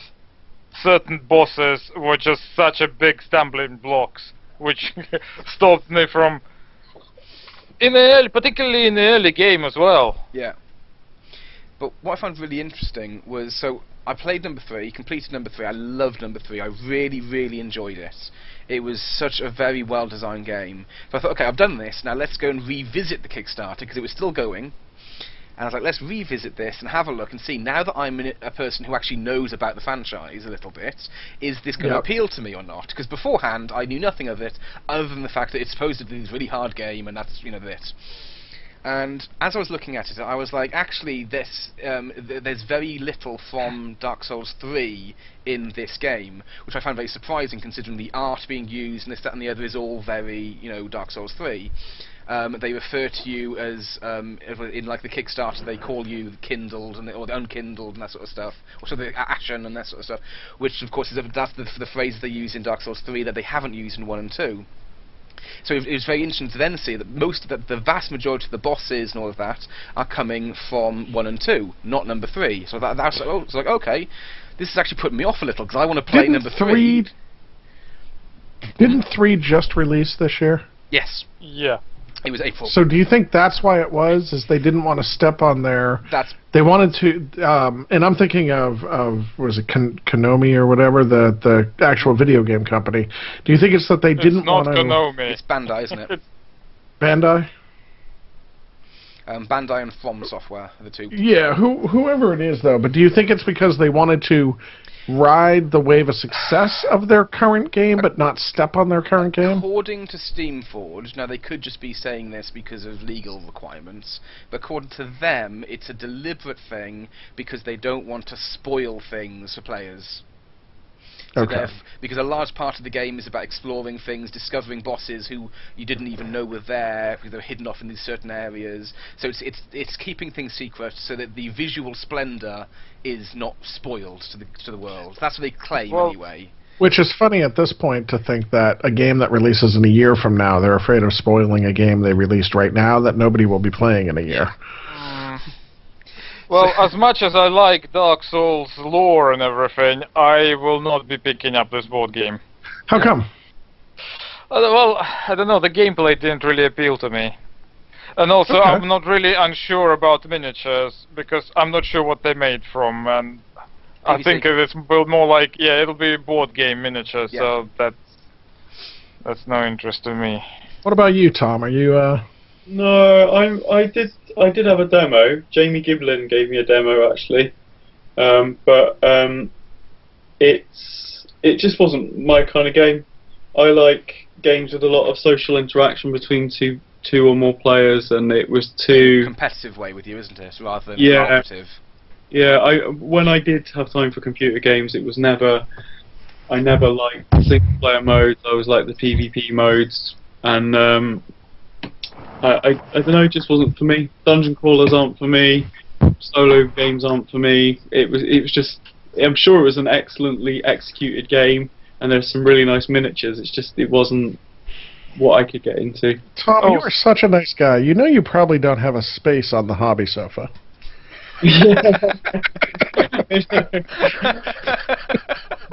you, you you are not nearly bitter enough. So Uh, um speaking of interaction, Richie, Yeah. you li- really liked the multiplayer aspect of this game, didn't you? That's what you've been yes. mul- the multiplayer Because- of the board game or the video game? video game. Yes. Um, well, I did and I didn't. Um, Because with me, It- I actually I always play the game offline only, right. Why is that? so nobody bugs. me. So he hates people. I'm with Andre on this one. You see, I find that interesting because um, there, are cer- there are certain things that annoy me. Um, I hated the fact that very often there are certain places where if you go into the game and you just get what they call being ganked. You know, you're, uh, you, you you get to a certain point and you're being invaded by people, and suddenly what happens is it's three or four people all picking on you, and apparently the fact that these four people can kill you very quickly shows they got great skill. Well, Mm. that's clearly not the case. But it has, but at the same time, it does go kind of both ways. Um, so, a, for me, was a great experience. Was um, now, from what I understand, the way it works is they do their matchups online based on location rather than character level. So the idea is, you say, right, I'm going to invade this location, and you then get teleported to another random person's uh, server as their their game in the same location. Now, the idea being is that in certain locations you should roughly be the same level as each other because you're progressing through the game. Um, and when I was playing recently, um, had a rather amusing experience where a person invaded me, and I had made the uh, some people would argue it's a mistake of over leveling my character. So I was Ah. supposed to be level 70 in this area. I was actually level 110. So this guy invades me, runs up to hit me, and my entire And reaction is just, just I think it was to, raise my, I think what was it? Um, I actually, I actually felt pretty damn badass because I'm there. I've, I've, I've stood back on my shield raised. He's got this sword out, this double-handed sword that basically, if it it, it, go, it gets through your block, if it hits you, it takes off a huge chunk of damage, and he's there preparing for this massive attack, and I'm there, you know, with my shield raised, looking like I'm going to block. So I'm thinking, right, okay, how can I try and, you know, um, what's the word, uh, you know, kind of trick this guy, Outthink him. yeah, outthink him and think and, and lure him into a false sense of security. So I'm there making it look like I'm going to block this defense, knowing perfectly well if I do try and block this attack, I'm going to die because this thing is going to go straight through my block. So I'm doing this. He goes to swing towards me. I immediately drop my block, dodge to the side, pull out my big axe, and go whack on his back. He then gets stunned from it, and just to kind of do a bit of insult to injury, I follow it up with him being stunned by kicking him off the side of a ravine, so he falls to his death. And it's like, I just Beautiful. totally kicked your ass. So the multiplayer it introduces potential PvP while you're also trying to complete these Oh, oh, areas. yes. Yes, the whole idea is basically people invade you and stop you from playing the game. and you're never ever safe is the idea that you can be invaded at almost any time. The only way you can be safe is to go offline. But likewise, you can also have you can also have people join your game to help you, and you can summon people to come and help you. And you I can got to admit, I think A- I, A- I'm AI definitely with enemies. Andre here. I, I would play that offline if I was going to play it. But I think playing it, ag- especially Oh. against bosses with um, with allies, makes a very different tactic. Because of course, you know, um, you know, a, a, a, one model can only face one person at a time, and it drastically changes the difficulty. I can see that. and you have some very good synergies where you're then trying to bounce aggro around, and you're trying, and you still have to work together. And the way it works is it doesn't become just a, a cakewalk. Instead, the bosses do more damage, they have more health, all this sort of stuff. It scales up, so you So- still Right. you still have to If work a, really if a hard. stranger has joined your boss fight and they die and you survive, Yeah. are they considered to have beaten that boss as well? No. you both So have to survive. You're you're you're working together, but you're not really because you actually want the boss to kill that guy and let you sneak Well, around But the the trouble It is, doesn't if the actually ma- boss kills you, if the boss kills you, it doesn't matter if the other guy's still alive. That's the thing. yeah, He it, is it, still it lost. kicks them out as well, I believe. If, it's, if whoever's world it is, if they if that Oh. person dies, then it gets basically Oh. reset. So um, if they if whereas if the person who joined dies, they just simply go back to their world and they haven't lost anything. Oh, what about the, the summons? Can they use Estus flasks or not? Yes, of course they can. Okay, okay. Yes, they can use all their equipment, all their health potions, um, boosts, buffs, weapons, wh- whatnot. They can use all of that stuff. Um, the only thing is, is that um, so of course in the game your currency, which you use to upgrade, is souls. If you die when you're summoned, you don't lose any souls. So it literally is a, a win-win. They gain stuff if they win, but they don't lose anything if they lose. So it's to encourage people to then take part in other people's games in a positive So, way. So Richie, you discovered the, I think, Dragon Peak, it's called? Yep. The huge... uh, Yep. Oh. I may have Okay. cheated and got that from a walkthrough. so, which it's a engine very hard place to find. You, you have to first Which go to this random place and learn a pose. Then you have to go to this other random place that you went to like 20, 30 levels before. Find this one ledge, sit on this ledge with this one pose, and you get carried off by this dragon. And it's like I would never have figured that out. And then you got this entire new zone with two entire whole bosses in it. It's like bloody hell. But. Uh, which ending? Which ending did you did you? Uh, the first time I got the ending was it um I didn't get married, and I linked the fire. Um, my second playthrough, I'm married, And if anyone's familiar with the storyline, they'll know exactly why I did that inverted commas. Um, and I am going to steal the fire, not link it. So So I'm going to bring, So me- bring so- about darkness to the world, which is going to be fun. that's uh, you. That's a dead woman you married as well, isn't it? Yeah, she's hollow, and, and you marry her by taking a big sword and shoving it into her. Oh, nice. Mm. That's a pleasant Yeah. game. So I mean, there's let two me- more endings as well, you know. Loads. I find this a little bit interesting. So you said y- you went to this walkthrough. Yeah. And you have to go to this one area, learn this pose, go back to another area that you were at many levels ago. Yeah. Sit on a specific place, the whole bit. Yeah. Is there lore in the game? Like, is would is there a way you would have figured that out? Maybe not you, but that somebody could put that puzzle together and figure it out. Can. I answer that? Yeah, go for or is it something that's only released by playtesters who knew No. about it? Okay, the thing is, this game it doesn't hold your hand. There's no like cutscenes as such. You need you do like a detective work. Basically, all the lore is in the description of items and the dialogues. Basically, you need to do certain things. There's also like se- optional secret quests and stuff. Basically, by reading, by getting items, unique items like all the weapons, all the one-use items, everything, spells have description in them, which make you understand the full picture, as well as dialogues and secret dialogues and. There is So- also the marker system. So then what? Right. So what you're saying is yes, there's some set of items that had you gotten them and read the description of the items, you would have read that the great monk so and so did this pose Yeah. on this cliff top No. and was flown away by a dragon or something along those lines, and then you would go, got it. Yeah. Okay. And there's more to it as well. There's also um, I can't remember the official term is, but I've, I've heard this marker system, and it's that you um, any player can leave a message on the floor, but some of the messages are actually put in there by the game designers themselves. And I believe in this location, there's a mark on the floor that's basically it's cryptically telling you to do this, but that's put down there by the game designers themselves. That's So kind of they are kind of telling you you could to do still it. find it in game. Yes. Hey, and here's why I asked that. So I'm playing Witcher 3 right now. Mhm. And I know I'm late to the game because everybody else played it, you know, nine and a half years ago when the Xbox, you know, one first came out.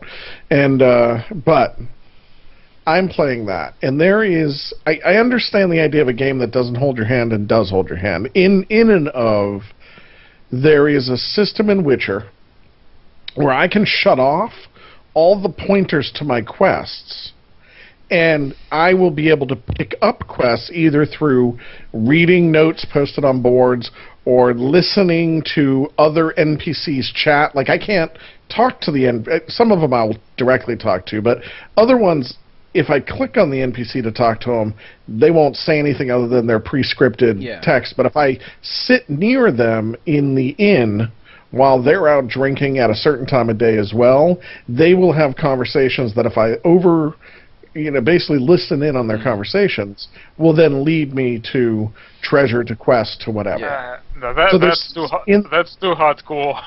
That is. Well, that- but I mean, but considering it the sounds like- size of the area. But it also sounds like that's what Dark Souls is. Just I guess you're saying Witcher's No. a bigger world. Yeah. But there's there's no, a no, no, no, no, no. stuff in game. No, Dark Souls It's um. Thing is, Dark Souls is not an open world game. That's the thing. You, there are secret things, but mostly you can you can still just go through the game normally. Uh, Witcher is an open world game. Also, the, the still, like- storyline. Like this thing in that you were talking about this this secret area in Dark Souls, you could have had you uh, see, and I'm not saying this insultingly, but had you been smart enough, you could have figured out where this was. You Yeah. didn't have to have the Yeah. developers leak it to somebody Yeah. or a walkthrough leak it. But I have mo- no problem admitting I would not have worked it out. Okay. I would not have worked it out at all. And and please and please nobody listening or, or or even on the podcast think that I'm actually figuring crap out in Witcher. I have everything turned on. I walk up to the boards. I just go click, click, click, click, click, and then go to my quest board and go which ones the are actually. Which one's No, nearest? sorry, uh, Bill, are you enjoying the storyline in Witcher? I love it. Absolutely. Because- love it. Normally, I'm not really interested in storylines in games, in video games, but there are some exceptions. Witcher is one. It's just the the storylines are so gripping there. I I just watched the walkthrough on thingy. Well, I, Um, I'm absolutely enjoying it. I'm enjoying the little interplays in the world and in the different parts of the story I'm picking up in the world. Now, I also have read the books, and I'm going to be going back to reread the books. So I do. I do know some of the background to Yennefer and to Ciri and to and to Geralt and everybody because Yeah. I got those parts in the books. But you see, in a Witcher, there's a difference. You're watching the story. In Dark Souls, you don't get any lore unless you look for it specifically. You need actually to do the detective work to understand what's going on in the world. Fair. Uh, and it's actually a very interesting system, quite kind of unique, not for everyone, but uh, because the you know there's no cutscenes, you know, or anything like that in Dark Souls. Right. Um, uh, the other thing is, oh, go yeah. ahead. Go ahead. um, uh, like I said, it's storylines. I'm not really bothered, but Dark Souls series and Witcher is, uh, you know, something which kind of the only thing where.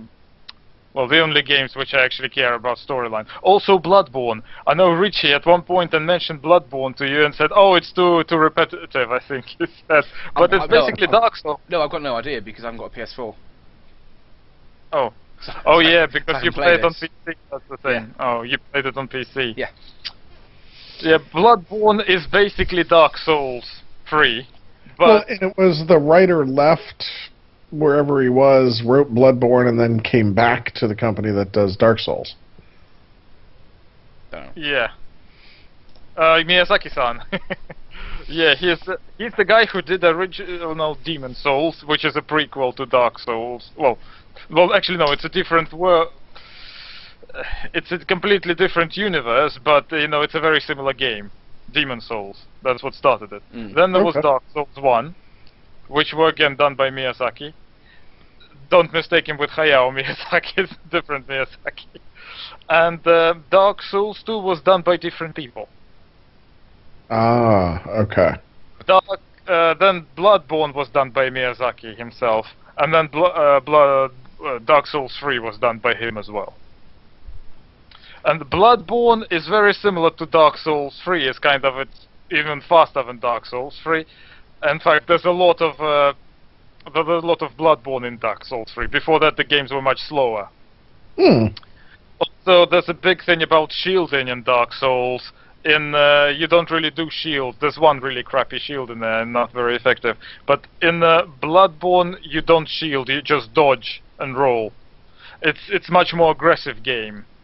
But it's got something called the regen system, where if you took damage, if you carry on the offensive, if you and the basically when your opponent's blood spreads and sprays on you, you heal. Oh wow. Also, the story is very dark. It's uh, because people thought it's like gothic horror. It's not. It's Eldritch horror. It's like uh, mythos. Y- You just described a story where Richie married a dead girl and stuck his sword in her to make her worse. alive. Trust me, it's That, that's dark. No. So, so going all the way back to the original statement, Richie. Yeah. The um, yes, I am a backer. I got in on one of the um, retail pledges. I am the worst backer possible for this game Why because unlike almost every other Kickstarter, no, no, every other Kickstarter I've done, I, I'm I am confident it will be a good game, and I am fairly ambivalent overall about the fact I backed it, Okay. which is really weird to say. However, I'm currently involved in a campaign, um, playing through a campaign with a couple of friends of mine on my board game night of Kingdom Death Monster. Yeah. Ah. Kingdom Death Monster, Oh, one heavily inspired by Dark second, Souls. Yeah. Um, I have a game called Nova Aetas Okay. that I kickstarted and is coming. Oh, you have the Sunstalker. Yes. I'm painting it for David. I mean, I'm, I'm building it for David. I just built him with Dragon, which is gigantic. So it's like that. Mhm. And, But yeah, uh, so so I have this game Nova Aetas, which is a campaign style game. Um, in fact, I backed Nova Aetas because to me, and I know this is, I'm sure these guys are gonna hate me saying this, but I've said it elsewhere. It seemed very much like Kingdom Death Monster, with a couple of additions, minus the horror and dark kind of background. Got ya. Uh, so even though they say Dark Renaissance, this is a very Renaissance fantasy themed game, and it's a game I think I can get my my wife and daughter to play. Mm. In addition, I have a game called Folklore, which is a campaign style game. Uh, long, long campaign, you know, long term build your character campaign style uh, board game that my wife actually, at the time I was kickstarting, I was looking at two different Kickstarters, and she said, don't do this other one. Do folklore instead. I like these models. I like the review I saw, and we will play that together. In addition, my buddy who owns Kingdom Death Monster also has Myth Yeah. and all the new Myth stuff coming. So we already have four go fight the big boss campaign style board So- games. The, the next question I'm sure you can anticipate. Why? Yeah. Re- okay, so even scarier, and that's why I said possibly the worst reason ever for me to back a Kickstarter. So I bring the Kickstarter up after they went live. I saw that it funded. I showed it to my wife. I said, check this out. Now, at this point, my wife has met both Loxam and Mat Hart. Uh, she came with me down to a Guild Ball tournament that they had come over from England to attend as sort of their U.S. road trip. Yeah. So she's met both of the guys that are creating this game. We sit down. I'm like, you got it. It's absolutely amazing how well they're doing on their Kickstarter. And she says, well, are you backing it? And I went, you know, I'm not yet. I'm kind of torn about whether I'm going to back this or not. But where I'm leaning towards backing it is look at all the stuff you get hmm for the backing level, which we've talked about before. I am not opposed to buying in a pre-order because I get a lot Yeah. of value out of it. Yeah. She looks at me. She says, "I think you should back this." And I kind of went, "Er? "Really?" And she said, "I think you should spend the money. It looks like a bit much, but you're right. You're getting a lot of stuff, and I like these guys. We should support them." Okay. And I said, uh, and strangely enough, I so I went, so you would play this? She went, oh no, no, those monsters look bad. I went, okay. She goes, well, maybe. And I'm like, yeah, okay, that's that's a really soft maybe. So that one's probably not happening. So I held off on backing it, but I had done some reading on their plans for their retailer pledge yeah. and I knew I had time. It was this was in the beginning, like two or three days into the campaign. I sent um, my local store owner is one of the most anti Kickstarter people I've ever met. Thinks Kickstarter ruins the world. Um, doesn't mind when I bring in brand new games that he's never seen before and get people excited, and then he can order them for those Yeah. people. Doesn't mind that as long as I don't tell him the game came from Kickstarter. so I had sent him the retail stuff because I wanted to get another opinion. And, and really, the only reason I sent it to him is I said, could you look at what these guys are doing in their retailer pledge? Here are the things I know that retailers are resistant to Kickstarter about mm-hmm. outside of your personal bias against Kickstarter. Right? From a business reason, this is why Kickstarter is a bad choice for Yeah. retailers. But do any of the things that Steamforge is doing in their retailer pledge offset that? His response was three days later to get a hold of me and said, I'm doing the retailer pledge and I have three of them left. Would you like to get in on it? and I went, uh, maybe. And by the time I made it to the store that night, he had one left Wow. and was holding the last one in case I wanted it. And I said, y- you know, so at that point I was like, you know what? I'm already considering this. With the way he's doing the retailer pledge, I said yes. And then dirty secret, and uh, this, I shouldn't be letting this out on a podcast, but he's not charging the retailer pledges until everything arrives. Nice. So I got in on the entire pledge, and I'm still I'm no money out of pocket That's good. uh, yet. yet. Yeah. I'll be money out of pocket next year when it shows up. But um, but yeah, I mean, so Which all of actually that kind together. of slightly slightly defeats the excuse, isn't it? Because half the excuse with a Kickstarter is, you know, when it arrives, and the other half has a go. Has a go we're like, oh, that was last year's money. Exactly. Yeah, no, you can't I, really use that no, in this example. Can't use that.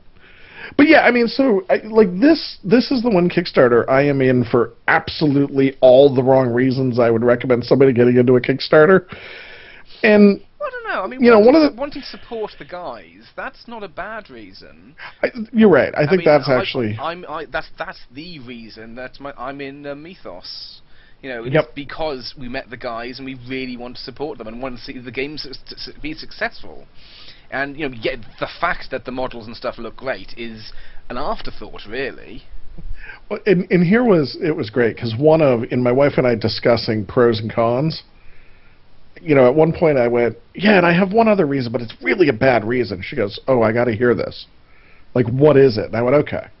So I've been looking for a new job for a little over a year. You know, going through trying to find things out. I said, so I'm gonna feel really stupid if a year from now, like right now, we got all these games mm-hmm. and it's not a big deal. I got a bunch of other games, and I'm still going to have two of those games. But I'm going to feel really stupid if a year or a year and a half from now, I move, mm-hmm. and in the new area, nobody had picked up Kingdom Death Monster, and I have a group who wants a dark, hard-hitting, difficult, deadly campaign board game, and I'm and I'm sitting there going. I could have gotten in with every single backing thing on Dark Souls. Now let me spend the seven hundred dollars to get all the expansions. I mean, that's pretty much the reason why I ended Ah. up getting in Oh, myself. there's actually been some changes to uh, to Dark uh, to Kingdom Death. Uh, oh yeah, and they're getting ready to do more changes to Kingdom Death because he feels Poots. I love this. Okay, so for all those dark, grumpy people who listen to Hobby Sofa, this guy deserves a seat on the sofa. We need to replace Tom with him. Sorry, Tom, but so so Poots comes out and he says the guy that created Kingdom Death Monster. Now, all uh, uh, I know on uh, I know Andre has because he has another friend playing. Tom and Richie, you guys have heard how deadly this game is, right? To the to the characters. I don't think Tom Uh, I have. One, Kingdom Death. uh, Kingdom Death. Yeah. I, I mean, the whole idea is if you have people that survive, that's a godsend. Yeah. right? So he comes out and he says, I need to do a revision to the rules, I think. This is the creator. I think I need to do a revision of the rules because people are becoming too attached to their characters and there's not enough characters dying in this game because they might actually make it three or four hunts. so we need to find a way to make it harder. Need to paranoia That's a that, man. basically. Turn to paranoia game. so, do you know what happens if you beat the Watcher? I don't. I don't want to know, so don't spoil it. we we are on year twenty. We have six hunts left, including year twenty. We're just going into year twenty. Twenty-five is the You're end. not going to enjoy it. Oh, I'm it's sure really I bleak. It's bleak. but Also, r- regarding the uh, the Lantern Festival expansion, they completely changed it. they're changing it. Yeah. And that's Becau- one of the expansions that my buddy John actually picked up through the Kickstarter. We've picked up a couple others since then, and he didn't get everything, which he now regrets. But uh, the Lantern Festival is one they picked up, and not only are they changing it, but it's like third on the list of things they're updating. So Uh, the thing is, originally it was gonna be like an end game thing where it actually you start playing it after you beat the Watcher. And uh, this time they decided to go against it. It'll be something else now. yeah, that's what I heard. And the Dragon is the same way. The Dragon is an alternate game you play for 25 session or 25 hunts is what it is. well, 25. Sun, years. Sunstalkers as well as an alternative way you Yep. play a game. And uh, funny thing is, because you know you have nemesis battles in there, which are like boss battles, really. In in Kingdom Sure, Death. they're Nemesis- boss battles. Sure. Yeah. now, well, Kingsman, King's Hand, they're all nemesis enemies. Yeah, yeah, yeah, and the butcher. Now, in this one, you don't actually play the nemesis battles during the whole campaign because they're not like evenly distributed. You play four of them at the end. and you can't lose a single one because if you do, the Sunstalker will nuke your settlement. Oh my god. you can't lose a single, yeah, single nemesis battle. So we, um, to date, I, I mean, to give you an idea, this is why I say I don't want spoilers, and I'm sure I'm going to be disappointed at the end, but I hope not. It's been a good campaign. I mean, we're already talking about when this is done, starting a new one.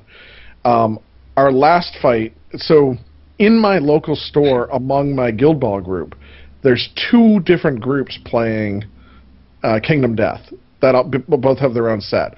There's my group with it's me, my buddy Dan, my buddy John, and then we rotate the fourth character.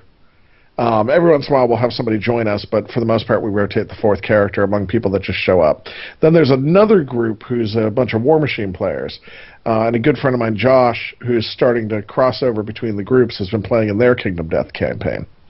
Now, they are technically ahead of us, almost ahead of us twice his campaign, their settlement, because you do a settlement, uh, their settlement struggled to stay above 10 people for the entire 23 years or whatever. You don't have a Spidicules in the group, do you? No, we don't. Because fact, David is really enjoying Yeah. it. He's really enjoying it. Yeah. The thing is, um, they basically they ab- he's abducts people from the settlement, and you have to go rescue them. But the thing is, uh, there's something which you can't do, unfortunately, to the first level Spidicules, but once level two and three, um, because he has more wounds. But uh, basically, it's it's very hard to get it in the first. You need to chop off his legs. You, you can't chop all of his legs in the on the first one because he doesn't have enough wounds. Have enough health. Okay. se- yeah, second one you can do it. If you chop all of his legs, you don't need to kill him. You just roll that sphere back to your settlement, and it's like a permanent production Ooh. factory of spider silk. Ooh, I like that. The game is pretty just- horrible. you just I- roll this legless spider to your set- So I had to laugh because poor Josh, they they were losing people every hunt. They would lose one to three people, and one person would make it back. And he used to give me crap saying that we were cheating and didn't do the rules right, and we were too lucky because we actually had people with equipment and we had built up. We had people living over multiple hunts. Uh, we were basically in the Disneyland of Kingdom Death. Well, Josh came out to play in one of our recent games. So the first game, he, you know, he it was, and he played in two different sessions. The first session, we started late in the store and ended up not being able to finish our hunt. In the hunt, everything that could go bad did go bad. The character that I was playing, which is the tank in the group, is supposed to be able to soak the most damage, has the best armor. Doesn't really hit a lot, but when he hits, he hits hard and just soaks damage from the monsters. Got disemboweled in the first attack. Ooh. So everybody else is like, uh oh, this is going to go fighting- bad. Sorry, were you fighting Kingsman? No, we were fighting a uh, level three white lion. Oh, okay. So, so, and and Josh is like, I knew you guys didn't have it that good. He shows up for the second game, and we're like, okay, so all four of us agree we have to reset the hunt because we don't know where the cards were and everything else. He even he agrees, yeah, yeah, we got to reset it. So we re- relay the board out, we reset it, and that game went exactly like I expected. Every time I, I was able to get the right moves off with my shield, so I was soaking damage as the damage was coming in and blocking attacks. We would get our tactic off and knock the lion down, and then just wail on the thing. And the whole way through, he's like, I, I don't, I don't know why your dice are broken.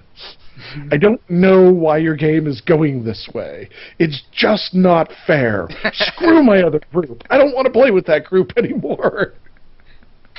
Um, David, he's actually uh, he doesn't play as much lions. He he played like in the first game, but after that he just starts playing uh, gorms. You know, Ah, like huge So we baby. haven't got we haven't gotten the Gorm yet. I've heard good things about the Gorm expansion. well, there's good. Uh, actually, there's um there's a, a resource which you can get from the gorm, but you need to start getting it early on, and then later you can produce a sword which has like plus ten strength. yep. And also, unlike lion, which you preferably have to fight from the back, Gorm you well, you have to you preferably need to fight from the side because he backs up if he's uh, Ah. yeah he, he sort of sort of backs up and sits down on you. or if you're at the front, he'll throw up at you. Yeah. we we we we fought a dung beetle, and and and and this should be enjoyable for everybody. The dung beetle actually has a giant ball of dung. The dung beetle knight, which is actually a group of dung beetles that have formed into the form of a knight, so that they would get protected from other nasties in the world. And we noticed that one of his attacks, so this is not too much of a spoiler, one of his attacks is to take this giant ball of dung, which is as big as he is, which is twice as big as you are, and swing it in a circle around him and knock you all away. Okay, that's bad. And then we hit his trap. And his trap is he's a beetle, he has wings. He grabs one of the members of your hunting party, flies into the air, and slams them into the middle of his dung ball. and they have to spend the next couple turns clawing their way out. Hmm. the first time that happened, we were all like, I'm sorry, three of us were like, whew, glad that wasn't me. Well, uh, David, he's actually doing his second campaign now because first one didn't work out really well. Yeah. Because he, they got completely mass. Well, first of all, they had it very easy. They were just everything was going into, you know, as it should be. But then uh, they, uh, King's men threatened the settlement, and uh, so and they got massacred. And uh, the trouble is, the next time you fight Kingsman, it won't be number uh, level one Kingsman. It will be level Yeah, two two. Kingsman. Yep. And uh, the way you fight him, he has this martial art where he just moves and chops people's legs off and stuff. And uh, basically, you need to survive his attack, and then you learn the way to fight him during the game. Yep. And the tro- one of his characters got that, and that's it. He can basically follow up. He basically scores a critical hit on him and beheads him. so that's it. It's over. so yeah. Next, So- one- the pla- mm, yeah. I will be very interested with a game like Kingdom Death out there, inspired by Dark Souls. I mean, I don't think he said it was inspired by Dark Souls, but it's hard to see that it's not. I don't know. And it looks like it was inspired by Berserk. Well, Okay. um, Berserk anime. Well, I, I do I do remember it was very interesting when we had when Tom was having his demo at Salute. Um, who did you say was the person giving the demo again, Tom? Uh, Jamie Giblin. That's it. Um, I, I. I did ask the question: um, How is it different from um, King, Kingdom. Kingdom Death Monster? Mainly because the entire thing appeared very much as you know Dark Souls. The, the boss encounter appears very much like Kingdom Death Right. Monster Light, Yep. which isn't yep. necessarily a bad thing at all. So what did they say? Uh, he said he didn't know. he wasn't No, familiar no with Kingdom what he Death. actually said, what he actually said is, "I'll get my boss," and then he went, "Rich," and called him Rich Loxam. But he was busy with something, wasn't he? Subway, And then someone else collared him. Yeah. Yeah, yeah, I'll be interested to see. I mean, it, Dark Souls is is again. You said it before. The video game is so cued into this is a difficult game, separates the men from the boys. It's deadly, die, die, die, right? And the board games sort of they haven't said that, but it's supposed to be based really closely on the video game. Well, you already have a game that'll have been out there for two years Yeah. That already delivers that. But the thing is, as you know, from what I've seen with the, with the demo experience and this sort of stuff, there's an awful lot of the game in the video game that isn't recreated. You know, Ah, and it was um, to begin with. This put me off it. I was like, I, I want to play Dark Souls on the tabletop, and the more I was watching about how the game plays and remembered the demo s- pardon me, I saw, I was like, this isn't Dark Souls on the tabletop. It really isn't, and that kind of put me off it to begin with. But then, after listening to uh, one of the episodes of the Gamers Lounge and you and Spence talking about it, I suddenly put two and two together, and I went, this isn't Dark Souls on the tabletop. right. Instead, this is a dungeon crawl game with a Dark Souls skin. Yep. And Yep. as soon as I put two and two together, I went, I have to get this game.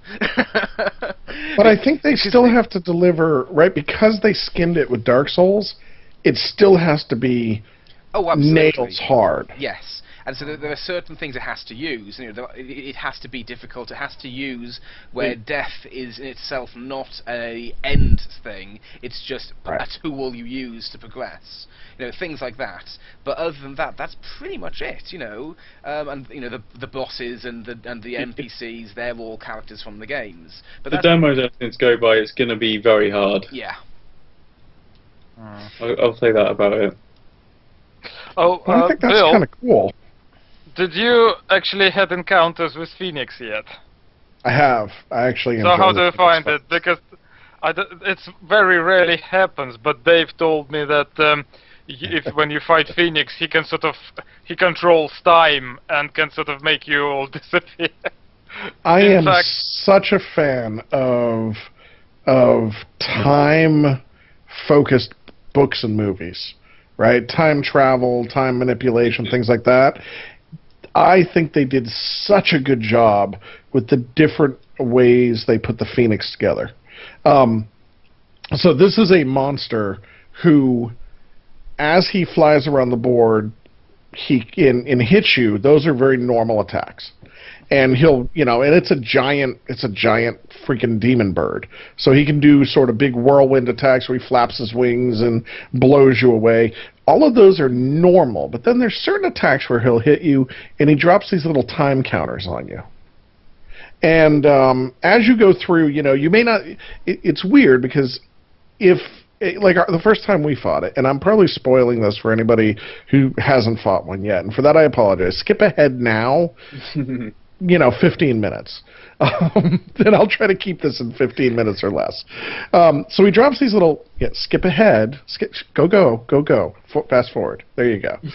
so, so he puts these little counters on you, and the first time you fight him, until you run into some of the other AI cards that interact with the time counters, you basically you're like, yeah, no big deal. Okay, these counters are building up, and he does does f all with them. There's no problem. I didn't have to worry about them. And then there'll be an attack, and there's a couple of different ones in the deck. Like one of them will come up and say, everybody who has a time counter on the board unages that many counters and loses their abilities. And you get reset back to first level. Or wherever, you know, you may only go back a little, you may and you're like, Whoa, whoa, what just happened? What's worse is there's another one where it says he ages you. And if you pass retirement age, you cease to exist. Then they put stuff in that says, like on one of the attacks, you just unage and now you get to age again. That's a really awesome attack because I get all the benefits of all those age categories without losing anything.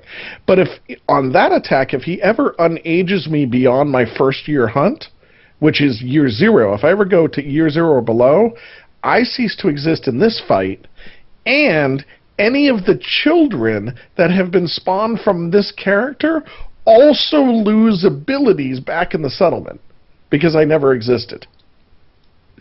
Right? So there's a bunch of stuff like that that happens. Then they added the in stop existing, surely.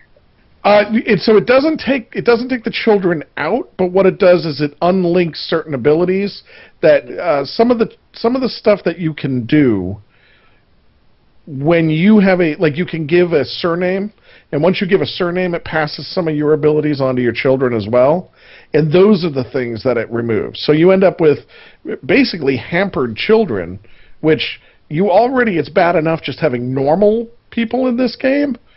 But to go in with any kind of handicap or, or being hampered in any fight is is complete death. So Then they added like, in- any any any followers of DC. He's basically a walking flashpoint. Okay. I and I don't know DC very well, uh, so The Flashpoint was um, they wanted to reinvent some stuff, and they they, they did what they called the New Fifty Two, and they basically redid all of their franchises. Okay. And they did it by having the Flash going back in time and stopping an event that basically led to him becoming the Flash. And so Oh, in doing so, it creates a paradox, and this paradox creates no, loads of new universes, basically. So, in doing so, people who cease to exist, new people start becoming. So he, this, Yep. this, this Phoenix is basically a walking flashpoint. so now add to all of that, right? You have a big giant monster. you have this time manipulation. Then they added in the other thing that I see very much as time manipulation.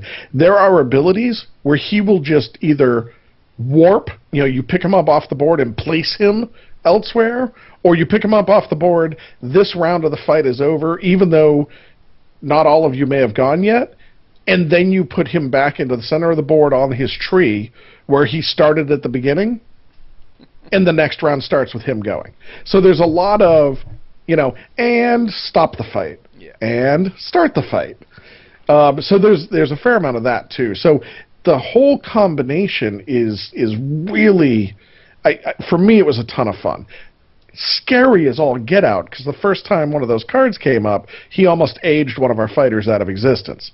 Like the fighter went, uh, there's I want to say it's like 18 or 19 levels which are eight, you know your age categories that you can age through, and he took somebody from age four to age eighteen on a hit, and we sort of went, what what would have happened had it gone one more?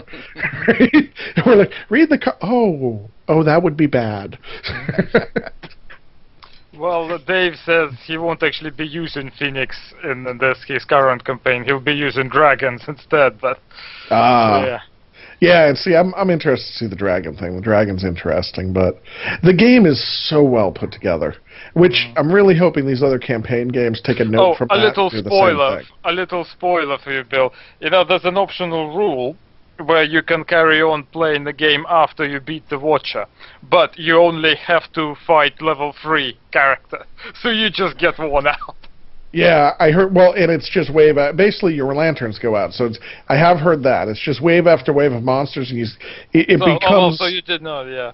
yeah, it becomes a, it a tower defense. Basically, sur- see how long you can survive. You know, after it's all gone to shit. so. Okay, I'm just and looking at welcome back. yes, yes. Looking at the time, we've got one thing that I really, really, really, really want to discuss, and that is, um, so in the last episode, um, we were talking about how um, myself and Tom were going to DAFCON to talk about First Floor Override. Um, Tom, what else have you been doing recently? Right. Uh, okay. Uh, loads and loads and loads uh, of work on a game called Moonstone. And what So, is uh, Moonstone? So I, I forget what we talked, how much we talked about it last episode, and, and I don't want to repeat myself, but basically it's a whimsical fantasy skirmish game. So it's for two to four players, which is um, something that I particularly wanted, as I had a uh, a, a gaming group where we were all playing um, uh, the Game of Thrones card game. It was two guys and two girls, and we were that was a, a dynamic that I really enjoyed. And then uh, me and the guy out of that uh, group, whose name's Adam, started playing Guild Ball, and we kind of lost the girls. They couldn't really focus on the um, uh, the sports theme, or maybe it was the the fact that it's quite um, probability based. I don't know, but I wanted to kind of create a game and much like uh, Override, I wasn't necessarily thinking this would be, ever become a Kickstarter, but I wanted a game that I could play with my friends that, that I thought would appeal to everyone in the group.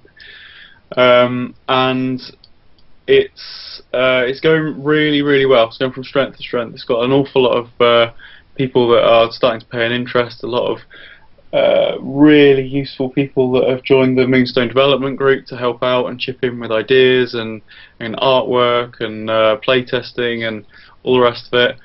And um, we've got our first miniature being pro- uh, well, it's being designed and sculpted, um, and it's being uh, made available on Kickstarter on the 4th of June. Not the 4th, the 8th.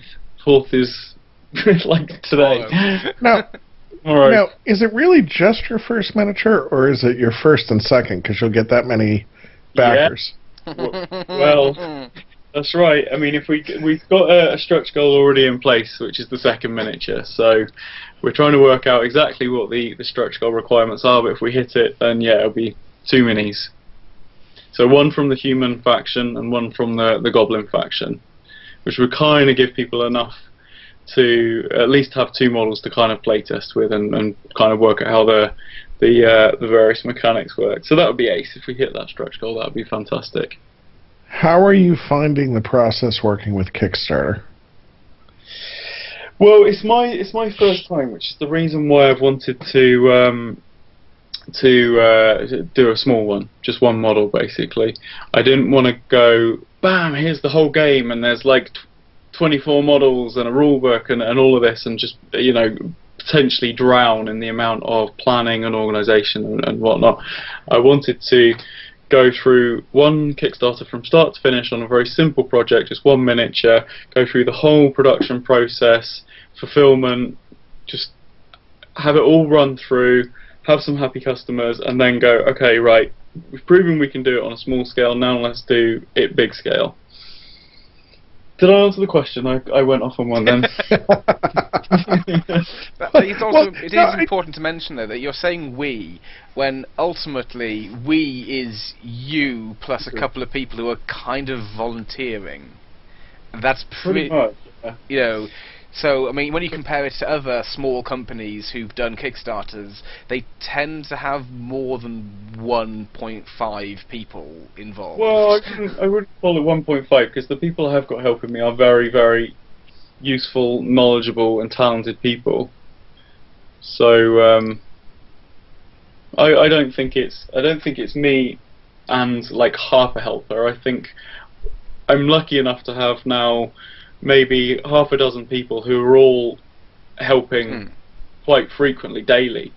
Um, so they add up to more than one, definitely. but even then, they're still technically not part of the company.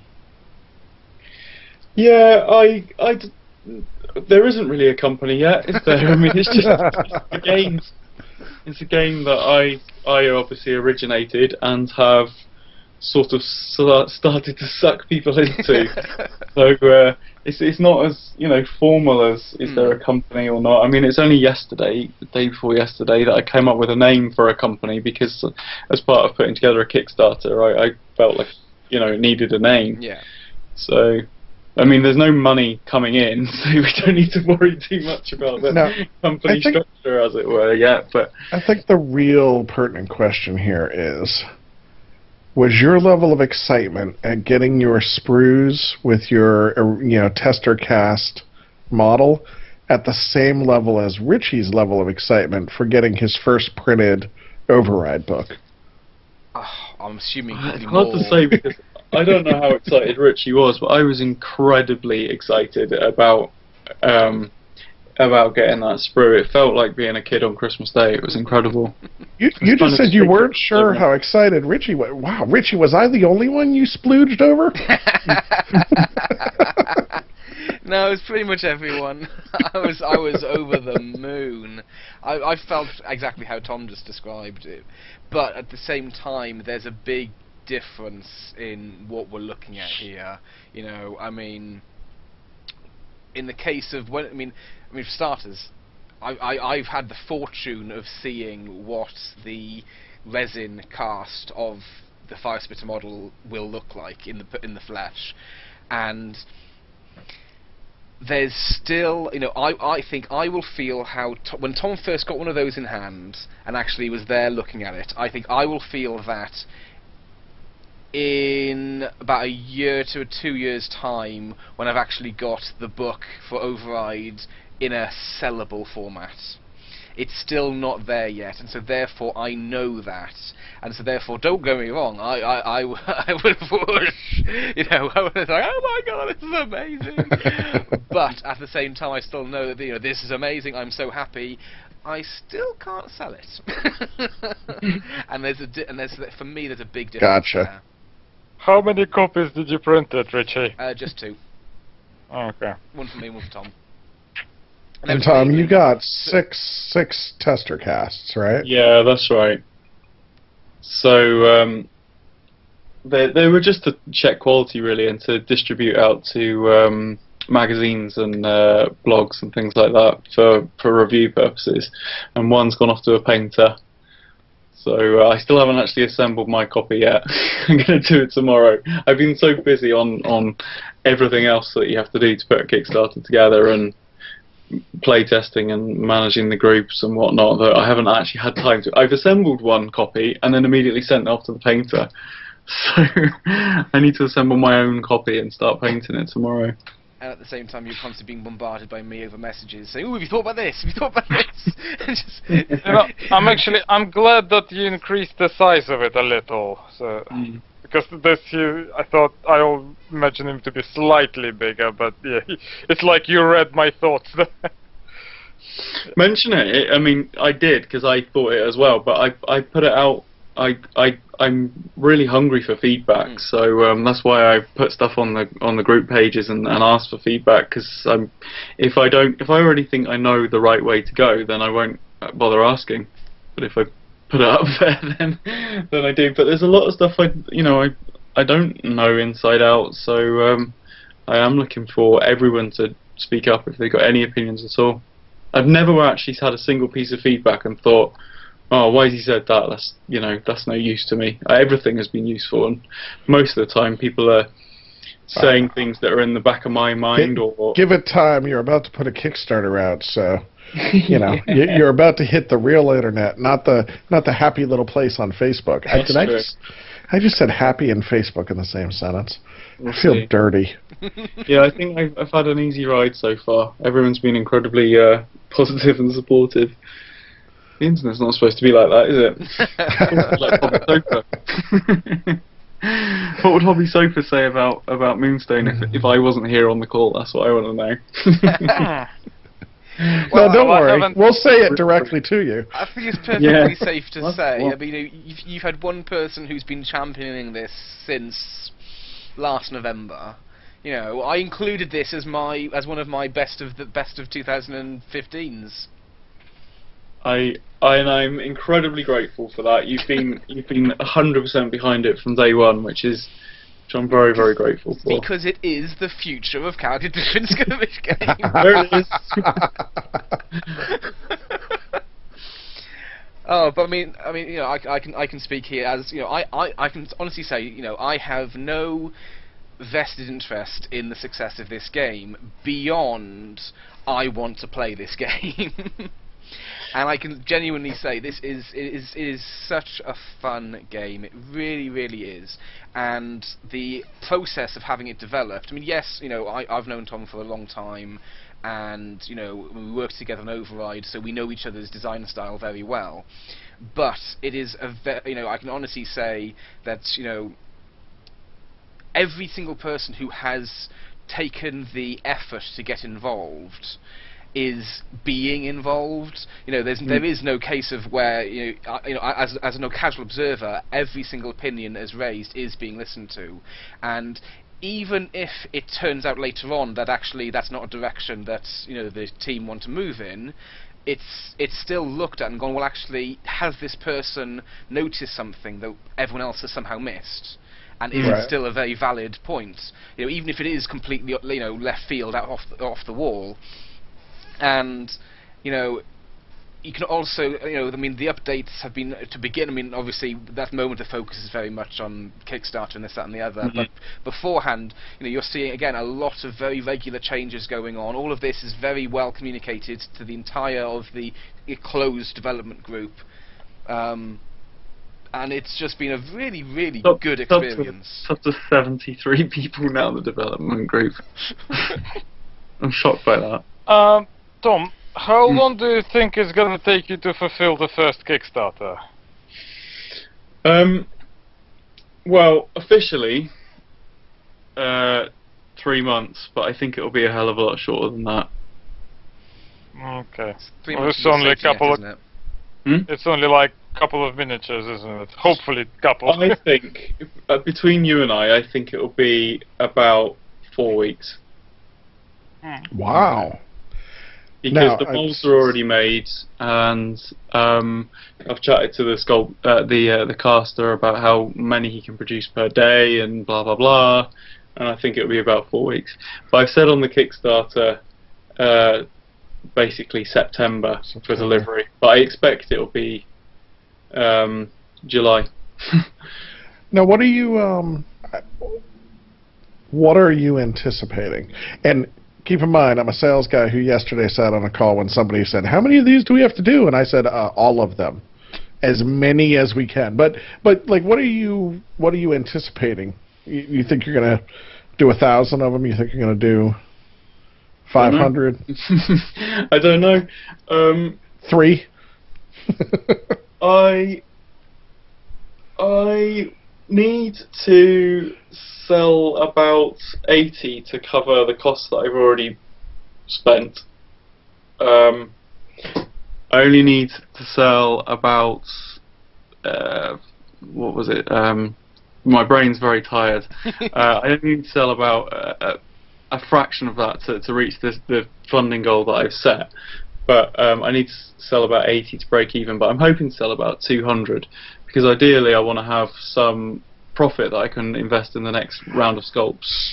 So here, I'm, I'm intrigued. Now, uh, anytime you want me to stop asking, let me No, know.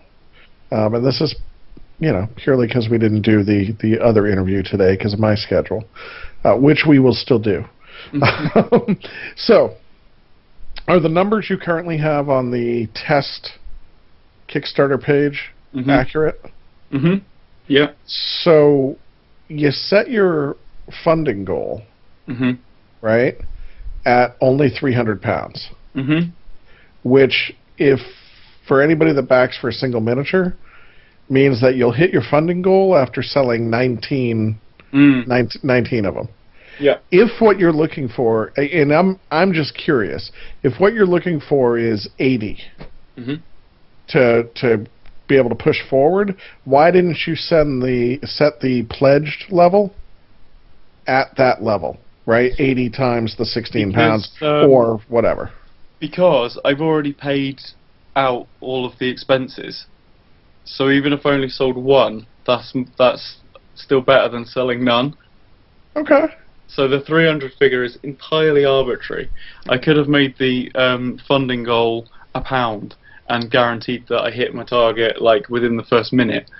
Um, it would be so annoying, right, if I set the funding goal at a truer figure of about 800 or 1,000 to recover all the costs I've already paid, and I raised 700 pounds, and I was like, no, 700 pounds I could have had to pay back the stuff I've already spent. Does that make sense? Yeah, I can see that. I can see that. So you're really, I mean, you're you're opting. I and I and I think this is sort of interesting for people that follow Kickstarter, right? You're you're opting. You're hoping it's fabulously successful, but you're opting on the the press and the perception of the successful Kickstarter to get the word out there, as opposed to recoup what you've already invested to get to this point. I Uh, I lost them. In business, I believe the term would be loss leader. Yeah. N- No, I want to. Um, I want to obviously make enough money that I cover all the money that I've already spent to get to this point, and I'd love to make extra beyond that point to have some to invest Back one second. on future sculpts. But Um, you're okay if you don't. You're you're if I don't make enough money to cover the costs that I've already spent on artwork and sculpting, then I, there won't necessarily be any more miniatures being produced. okay. So I, I want to hit a certain level where I haven't lost money, and that'll give me the confidence to go to the next round. Hmm. That makes sense? No, it it makes perfect sense. I'm just trying to bring that together with the idea that, like you just said, right?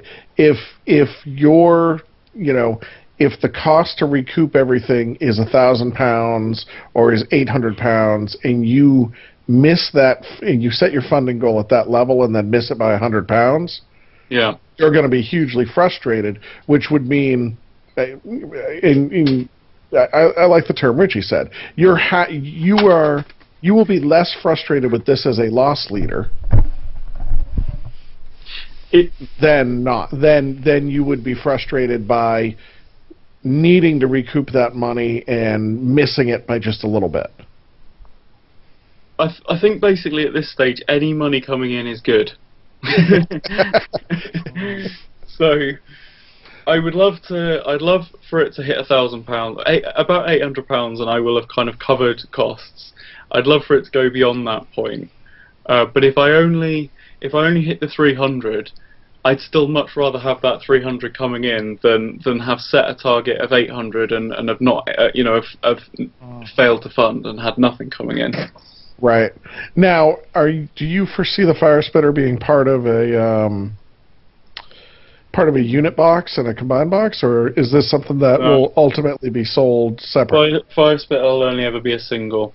Fire So, assuming the um, the fire spitter uh, campaign funds, and I go on to do the full Kickstarter with the rulebook and the dice set and you know custom measuring tools and all that kind of stuff, then um, that Kickstarter will have um, two box sets at the basic level unless any stretch goals are unlocked, which will be a, a human box set of six and a goblin box set of six. Fire Spitter won't be included in that goblin box set of six. Okay. I believe is it all, is all of the art currently done for them, or is All of the art still outstanding? Is done. And three of the goblins are done, but I think there's only one of them that I've yet published because I'm holding back a couple of things so that when the Kickstarter's live, I've got some Yeah. updates to give people. Now, what do you think the like? What was your thought on Kickstarter pricing versus retail pricing? um, I've deliberately tried to price these uh, towards the, the more appealing end of the price spectrum. Uh, That, that's nice wording. Bravo, Tom. because because the the main point of this Kickstarter isn't to line my pockets. The Right. main point is to get as many people, get as much exposure, get as many people aware of the game as possible. No one's going to buy the Fire Spitter model because they want to play Moonstone. I don't think. Some people will. Some people in the development group will. But the majority of backers are going to buy it because they want to paint it and they like it and they think it's a nice thing to have in their collection. But that kind of then gives me a kind of um, an opportunity to then show people, oh, actually, it's part of a whole game's range. You might actually want to get some of these other figures. You might actually want to try the try the game out. But did you know the rulebook's free to download on our website, and all the stat cards are? So you, that's probably the best way to kind of get people to start playing well, the game. in the make place. make sure you send one to Beasts of War because they're the Oh, people uh, who made Infinity. They've already written two articles about it. oh, really? Um, Yep. Okay. Dawn's in the um, closed group. Mm. She's been r- really supportive actually. The stuff keeps cropping up on this all the time. I'm like, oh god, didn't know you were going to do that. Awesome. Ah. Okay. I, I need a I need a female version of Baron von Fancy Hat. We've got um, Gertrude the Fairy Hunter coming along. She's kind of extravagantly dressed. I just Baron von Fancy Hat would make a great decimate for me. oh, yeah. Which one's Destiny? um, The one with is- a rapier. Yeah, the Right. transvestite girl with the yeah, rapier. Another one. She's not transvestite. She's wearing a mask with mustache. I, yeah, she actually drew her. Yeah, she she's she's. I'm sorry. Is transvestite the wrong term? She she has not actually changed. She's just a cross-dresser. Ah, okay. She's a lady with a moustache. She's a lady with a mustache. I used to work with someone like that. Yes. Right, so, But this is a fancy mustache. Uh, before we before we end the podcast, there's a couple of pieces of news I wanted to talk about. Uh, um, so are we finished with Moonstone now, or are we still Tom, going? anything you want to Um, talk about? Not really. I wouldn't mind following up with Bill uh, another date. Um, yes.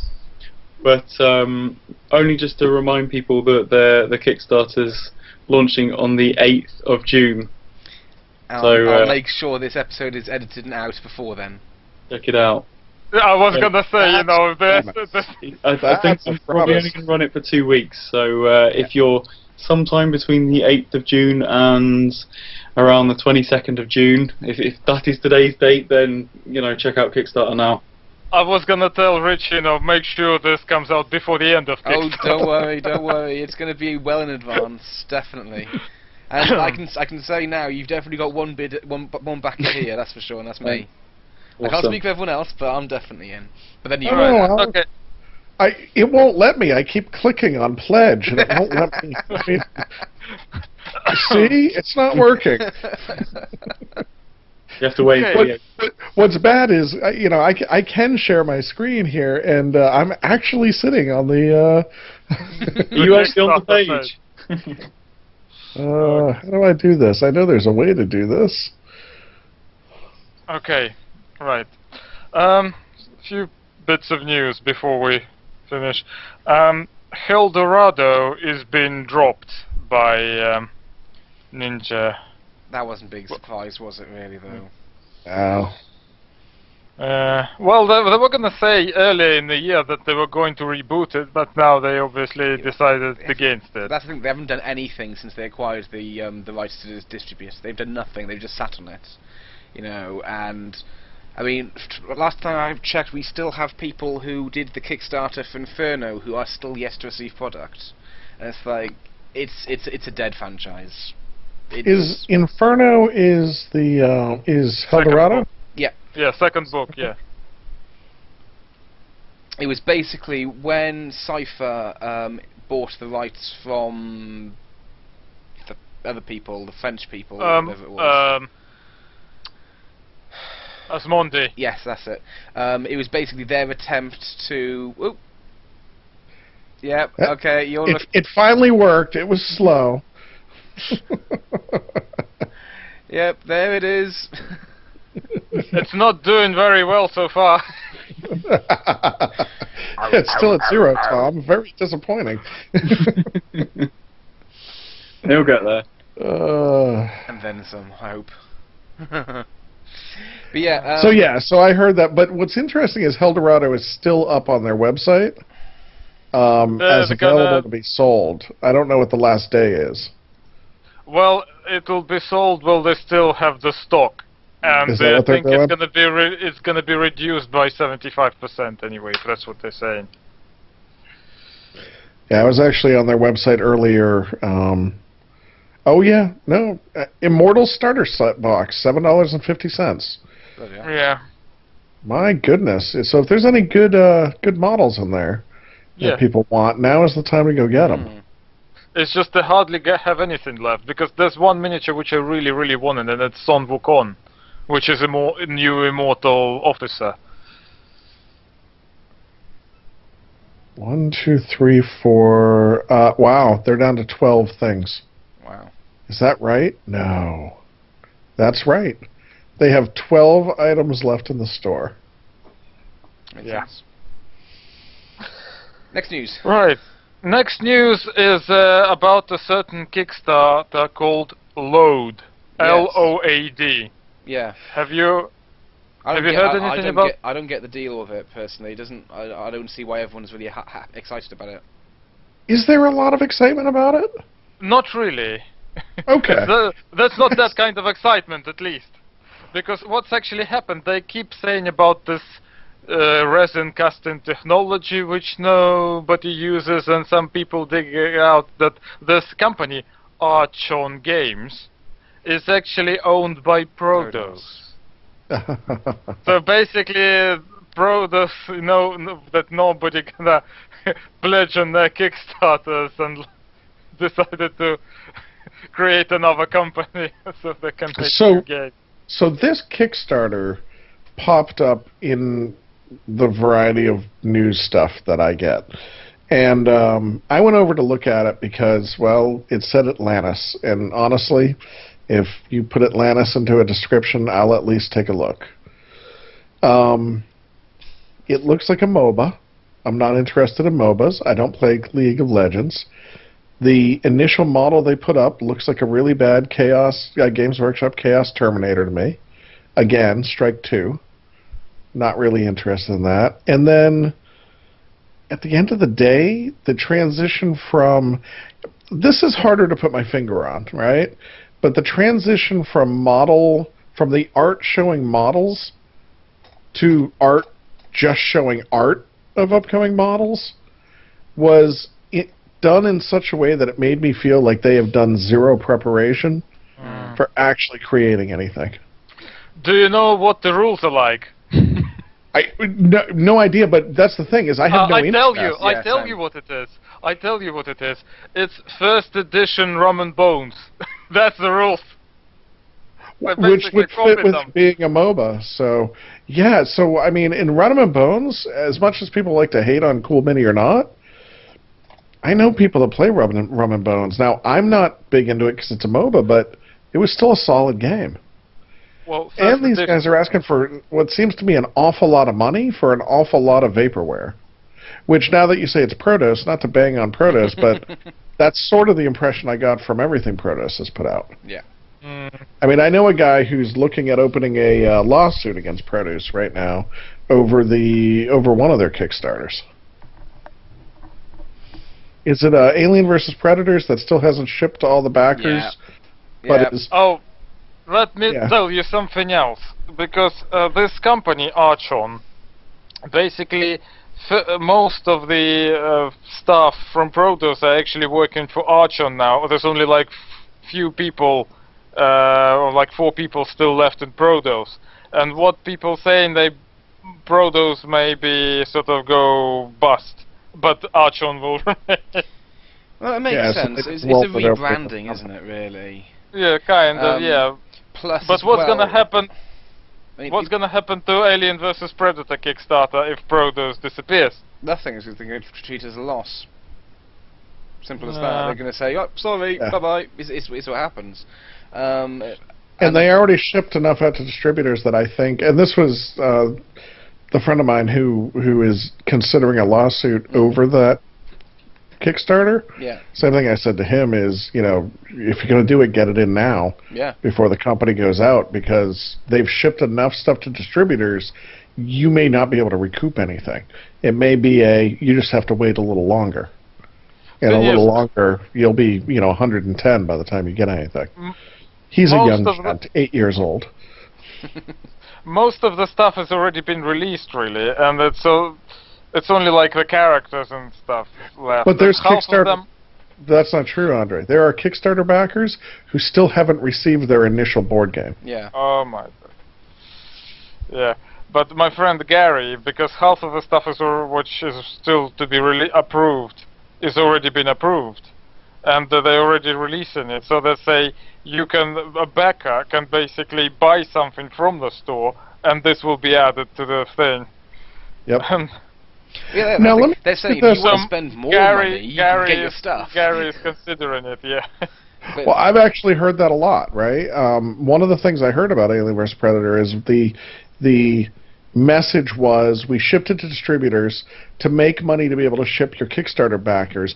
We didn't sell enough, so if you would be willing to buy these other things, that will help pay for shipping Yeah. of your current products. And if you go to any events they're at, so like uh, to- um, conventions and stuff, they'll bring your copy along with them if you're willing to go and pick it up from them. Now let me ask you this: um, Alien versus Predator. I and I don't know if anybody on the on, on here knows. Alien versus Predator is currently listed as one of the things you can buy from the Soda Pop Miniatures store. Now I imagine that's because Soda Pop Miniatures is Cipher. But did Cipher pick up U.S. distribution Uh, no, of no. Protos? Soda Pop is part of Ninja Division. So is I'm sorry, Cipher. Ninja Division. And Ninja Division is distributing it. Yes, they're In the, the US States. distributors for, for, for, every, for Okay. everything Prodos, I believe. Um, okay, yeah. that makes sense then. But also, I mean, one thing I was thinking about is the whole why they're going to, um, you know, be called um, Archon rather than um, Prodos. Also, I suppose to an extent makes sense because Load is a fantasy game, I believe. Is that right? Yeah. Whereas, Uh. of course, everything Prodos has done is sci-fi. So therefore, you could argue the name associated with Prodos is, is with sci-fi rather than fantasy. So at the same time, it's kind of like you know you could argue, well, this is their fantasy division, if you will. Maybe. Just. Yeah, I I suspect it seems. I mean, the simple Uh. fact that it's attached to Prodos in general means you shouldn't touch it with Yeah. a bloody Yeah, shitty stick. I mean, Archon's description is on Kickstarter. In the past, Archon helped 12 Kickstarter projects come to life by providing manufacturing services and have worked for many more Kickstarter unrelated products and producers. Yeah. Archon has no brand as such, and in end customers' view, and we want to see this Kickstarter to create that brand. Basically, they Really? were tr- they were trying to hide it, but they left so many sort of like clues, so they, they, Yeah, they, breadcrumbs. they really As long- expected people not to find out. I was obviously talking to I don't know if you guys know or not. I got Prodos about casting the Fire Spitter miniature originally before I moved over to historical games and um, found their communications really poor. And I thought this is just going to cause me loads and loads of headaches.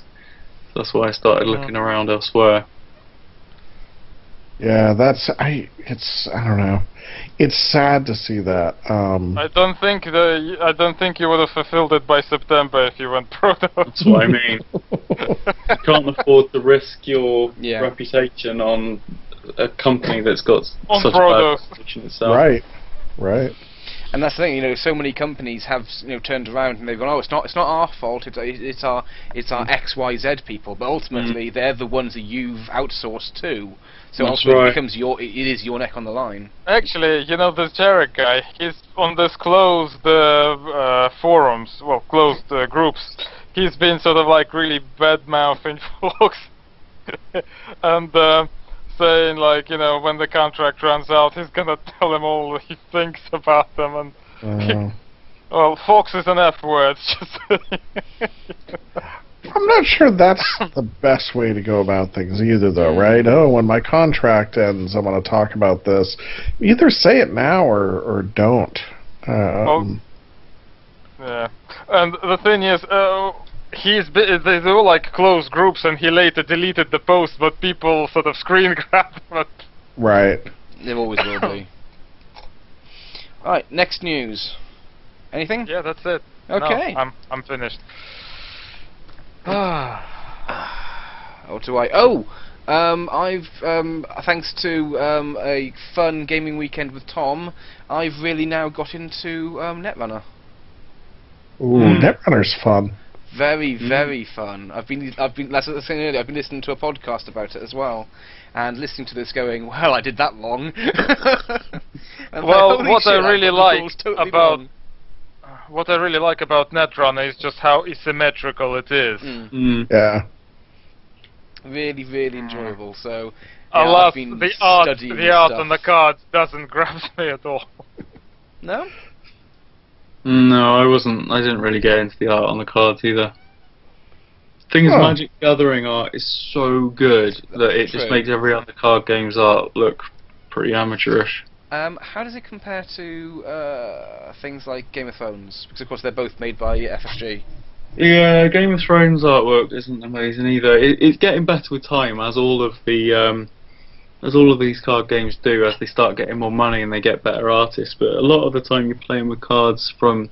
Actually, they've just re-released Game of Thrones. Um, there's a, a second edition, so they've Hmm. probably revamped all the art. But when I was playing it, it was the first edition, and some of the cards were, you know, um, already like eight, nine years old, so way before the TV show came out. Yeah. So it was it was much much smaller enterprise at the time, and they they're crap.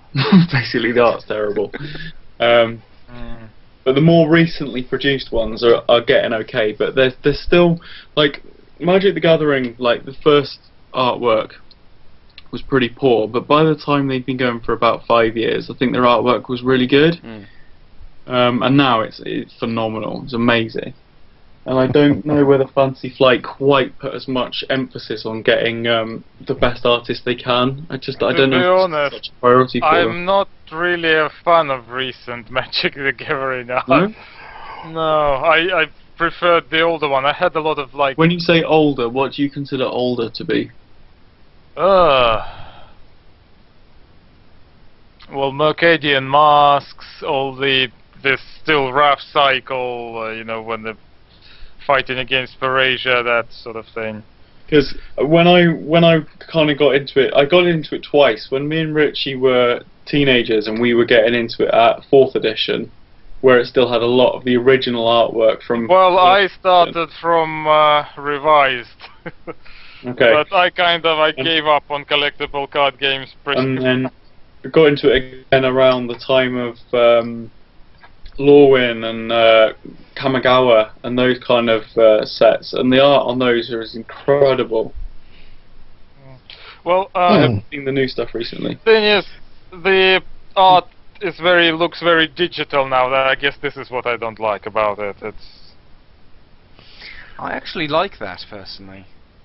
'Cause I know, I know what I know what you mean about that digital look, and I really like that. hmm. I like it too. And you said, but Richard, you also said you you like the you do like the art on Netrunner, right? Um, okay. So, I don't thought somebody dislike just said it. that. I don't dislike. That's what I'm, I'm. I don't dislike it. That's what it is.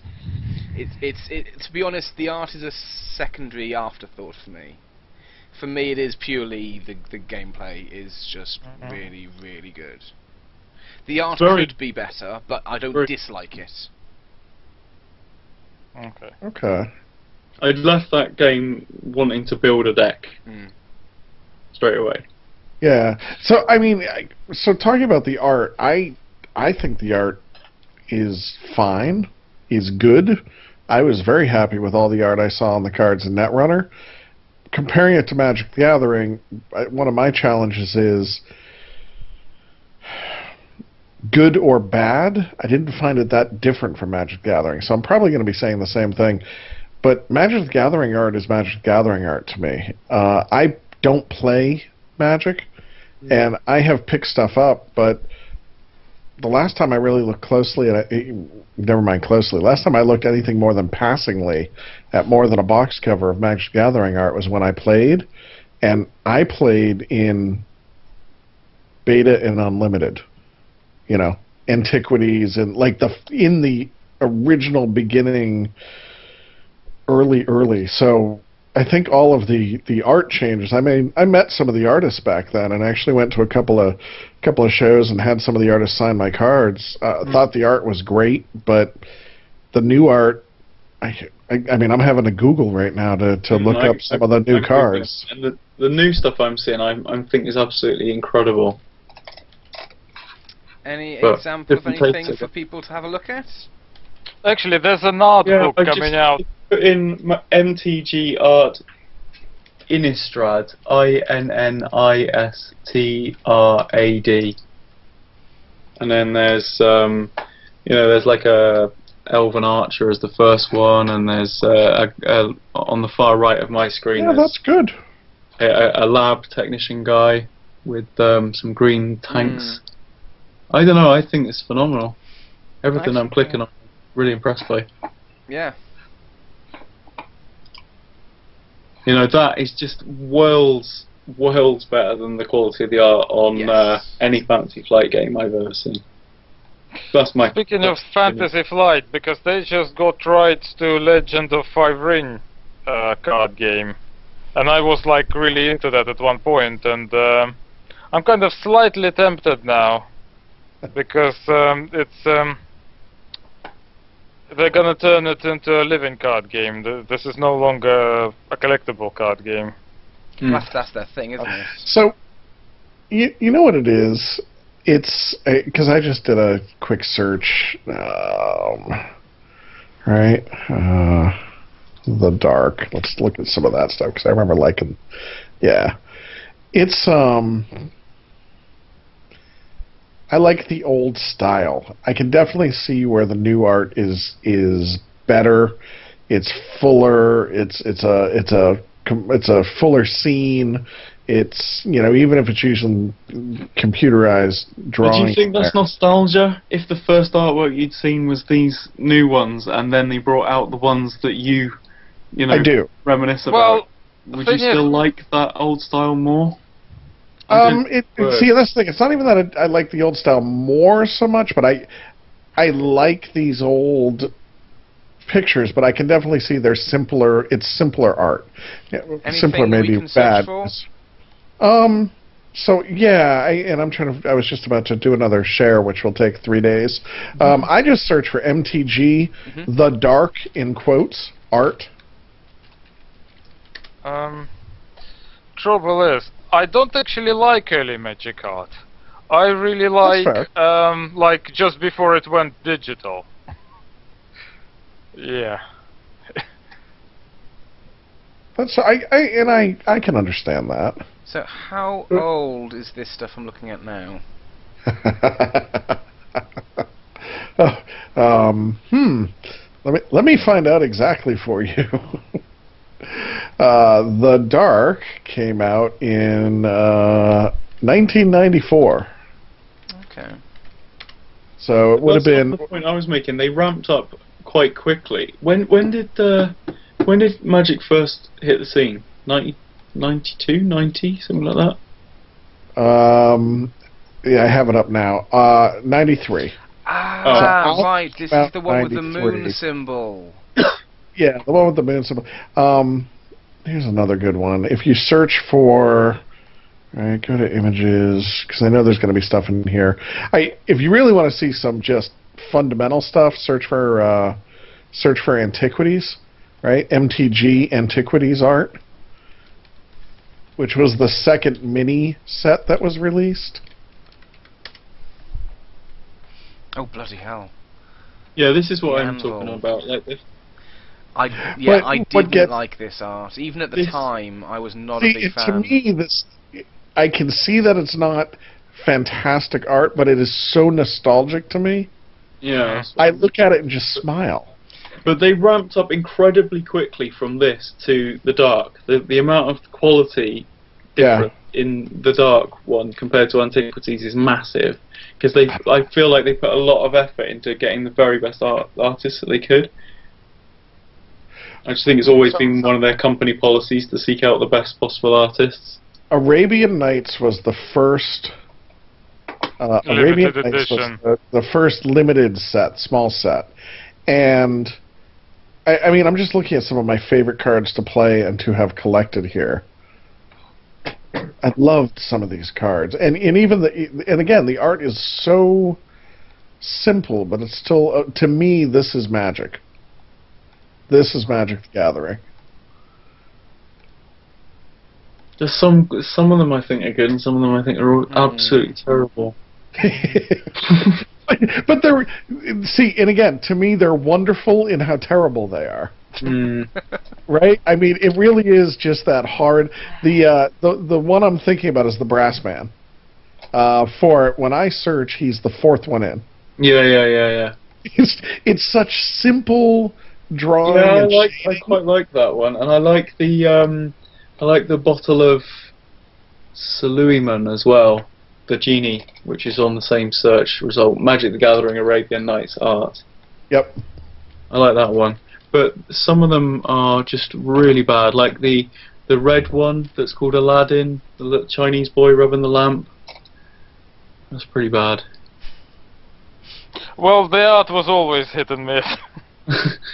True. True.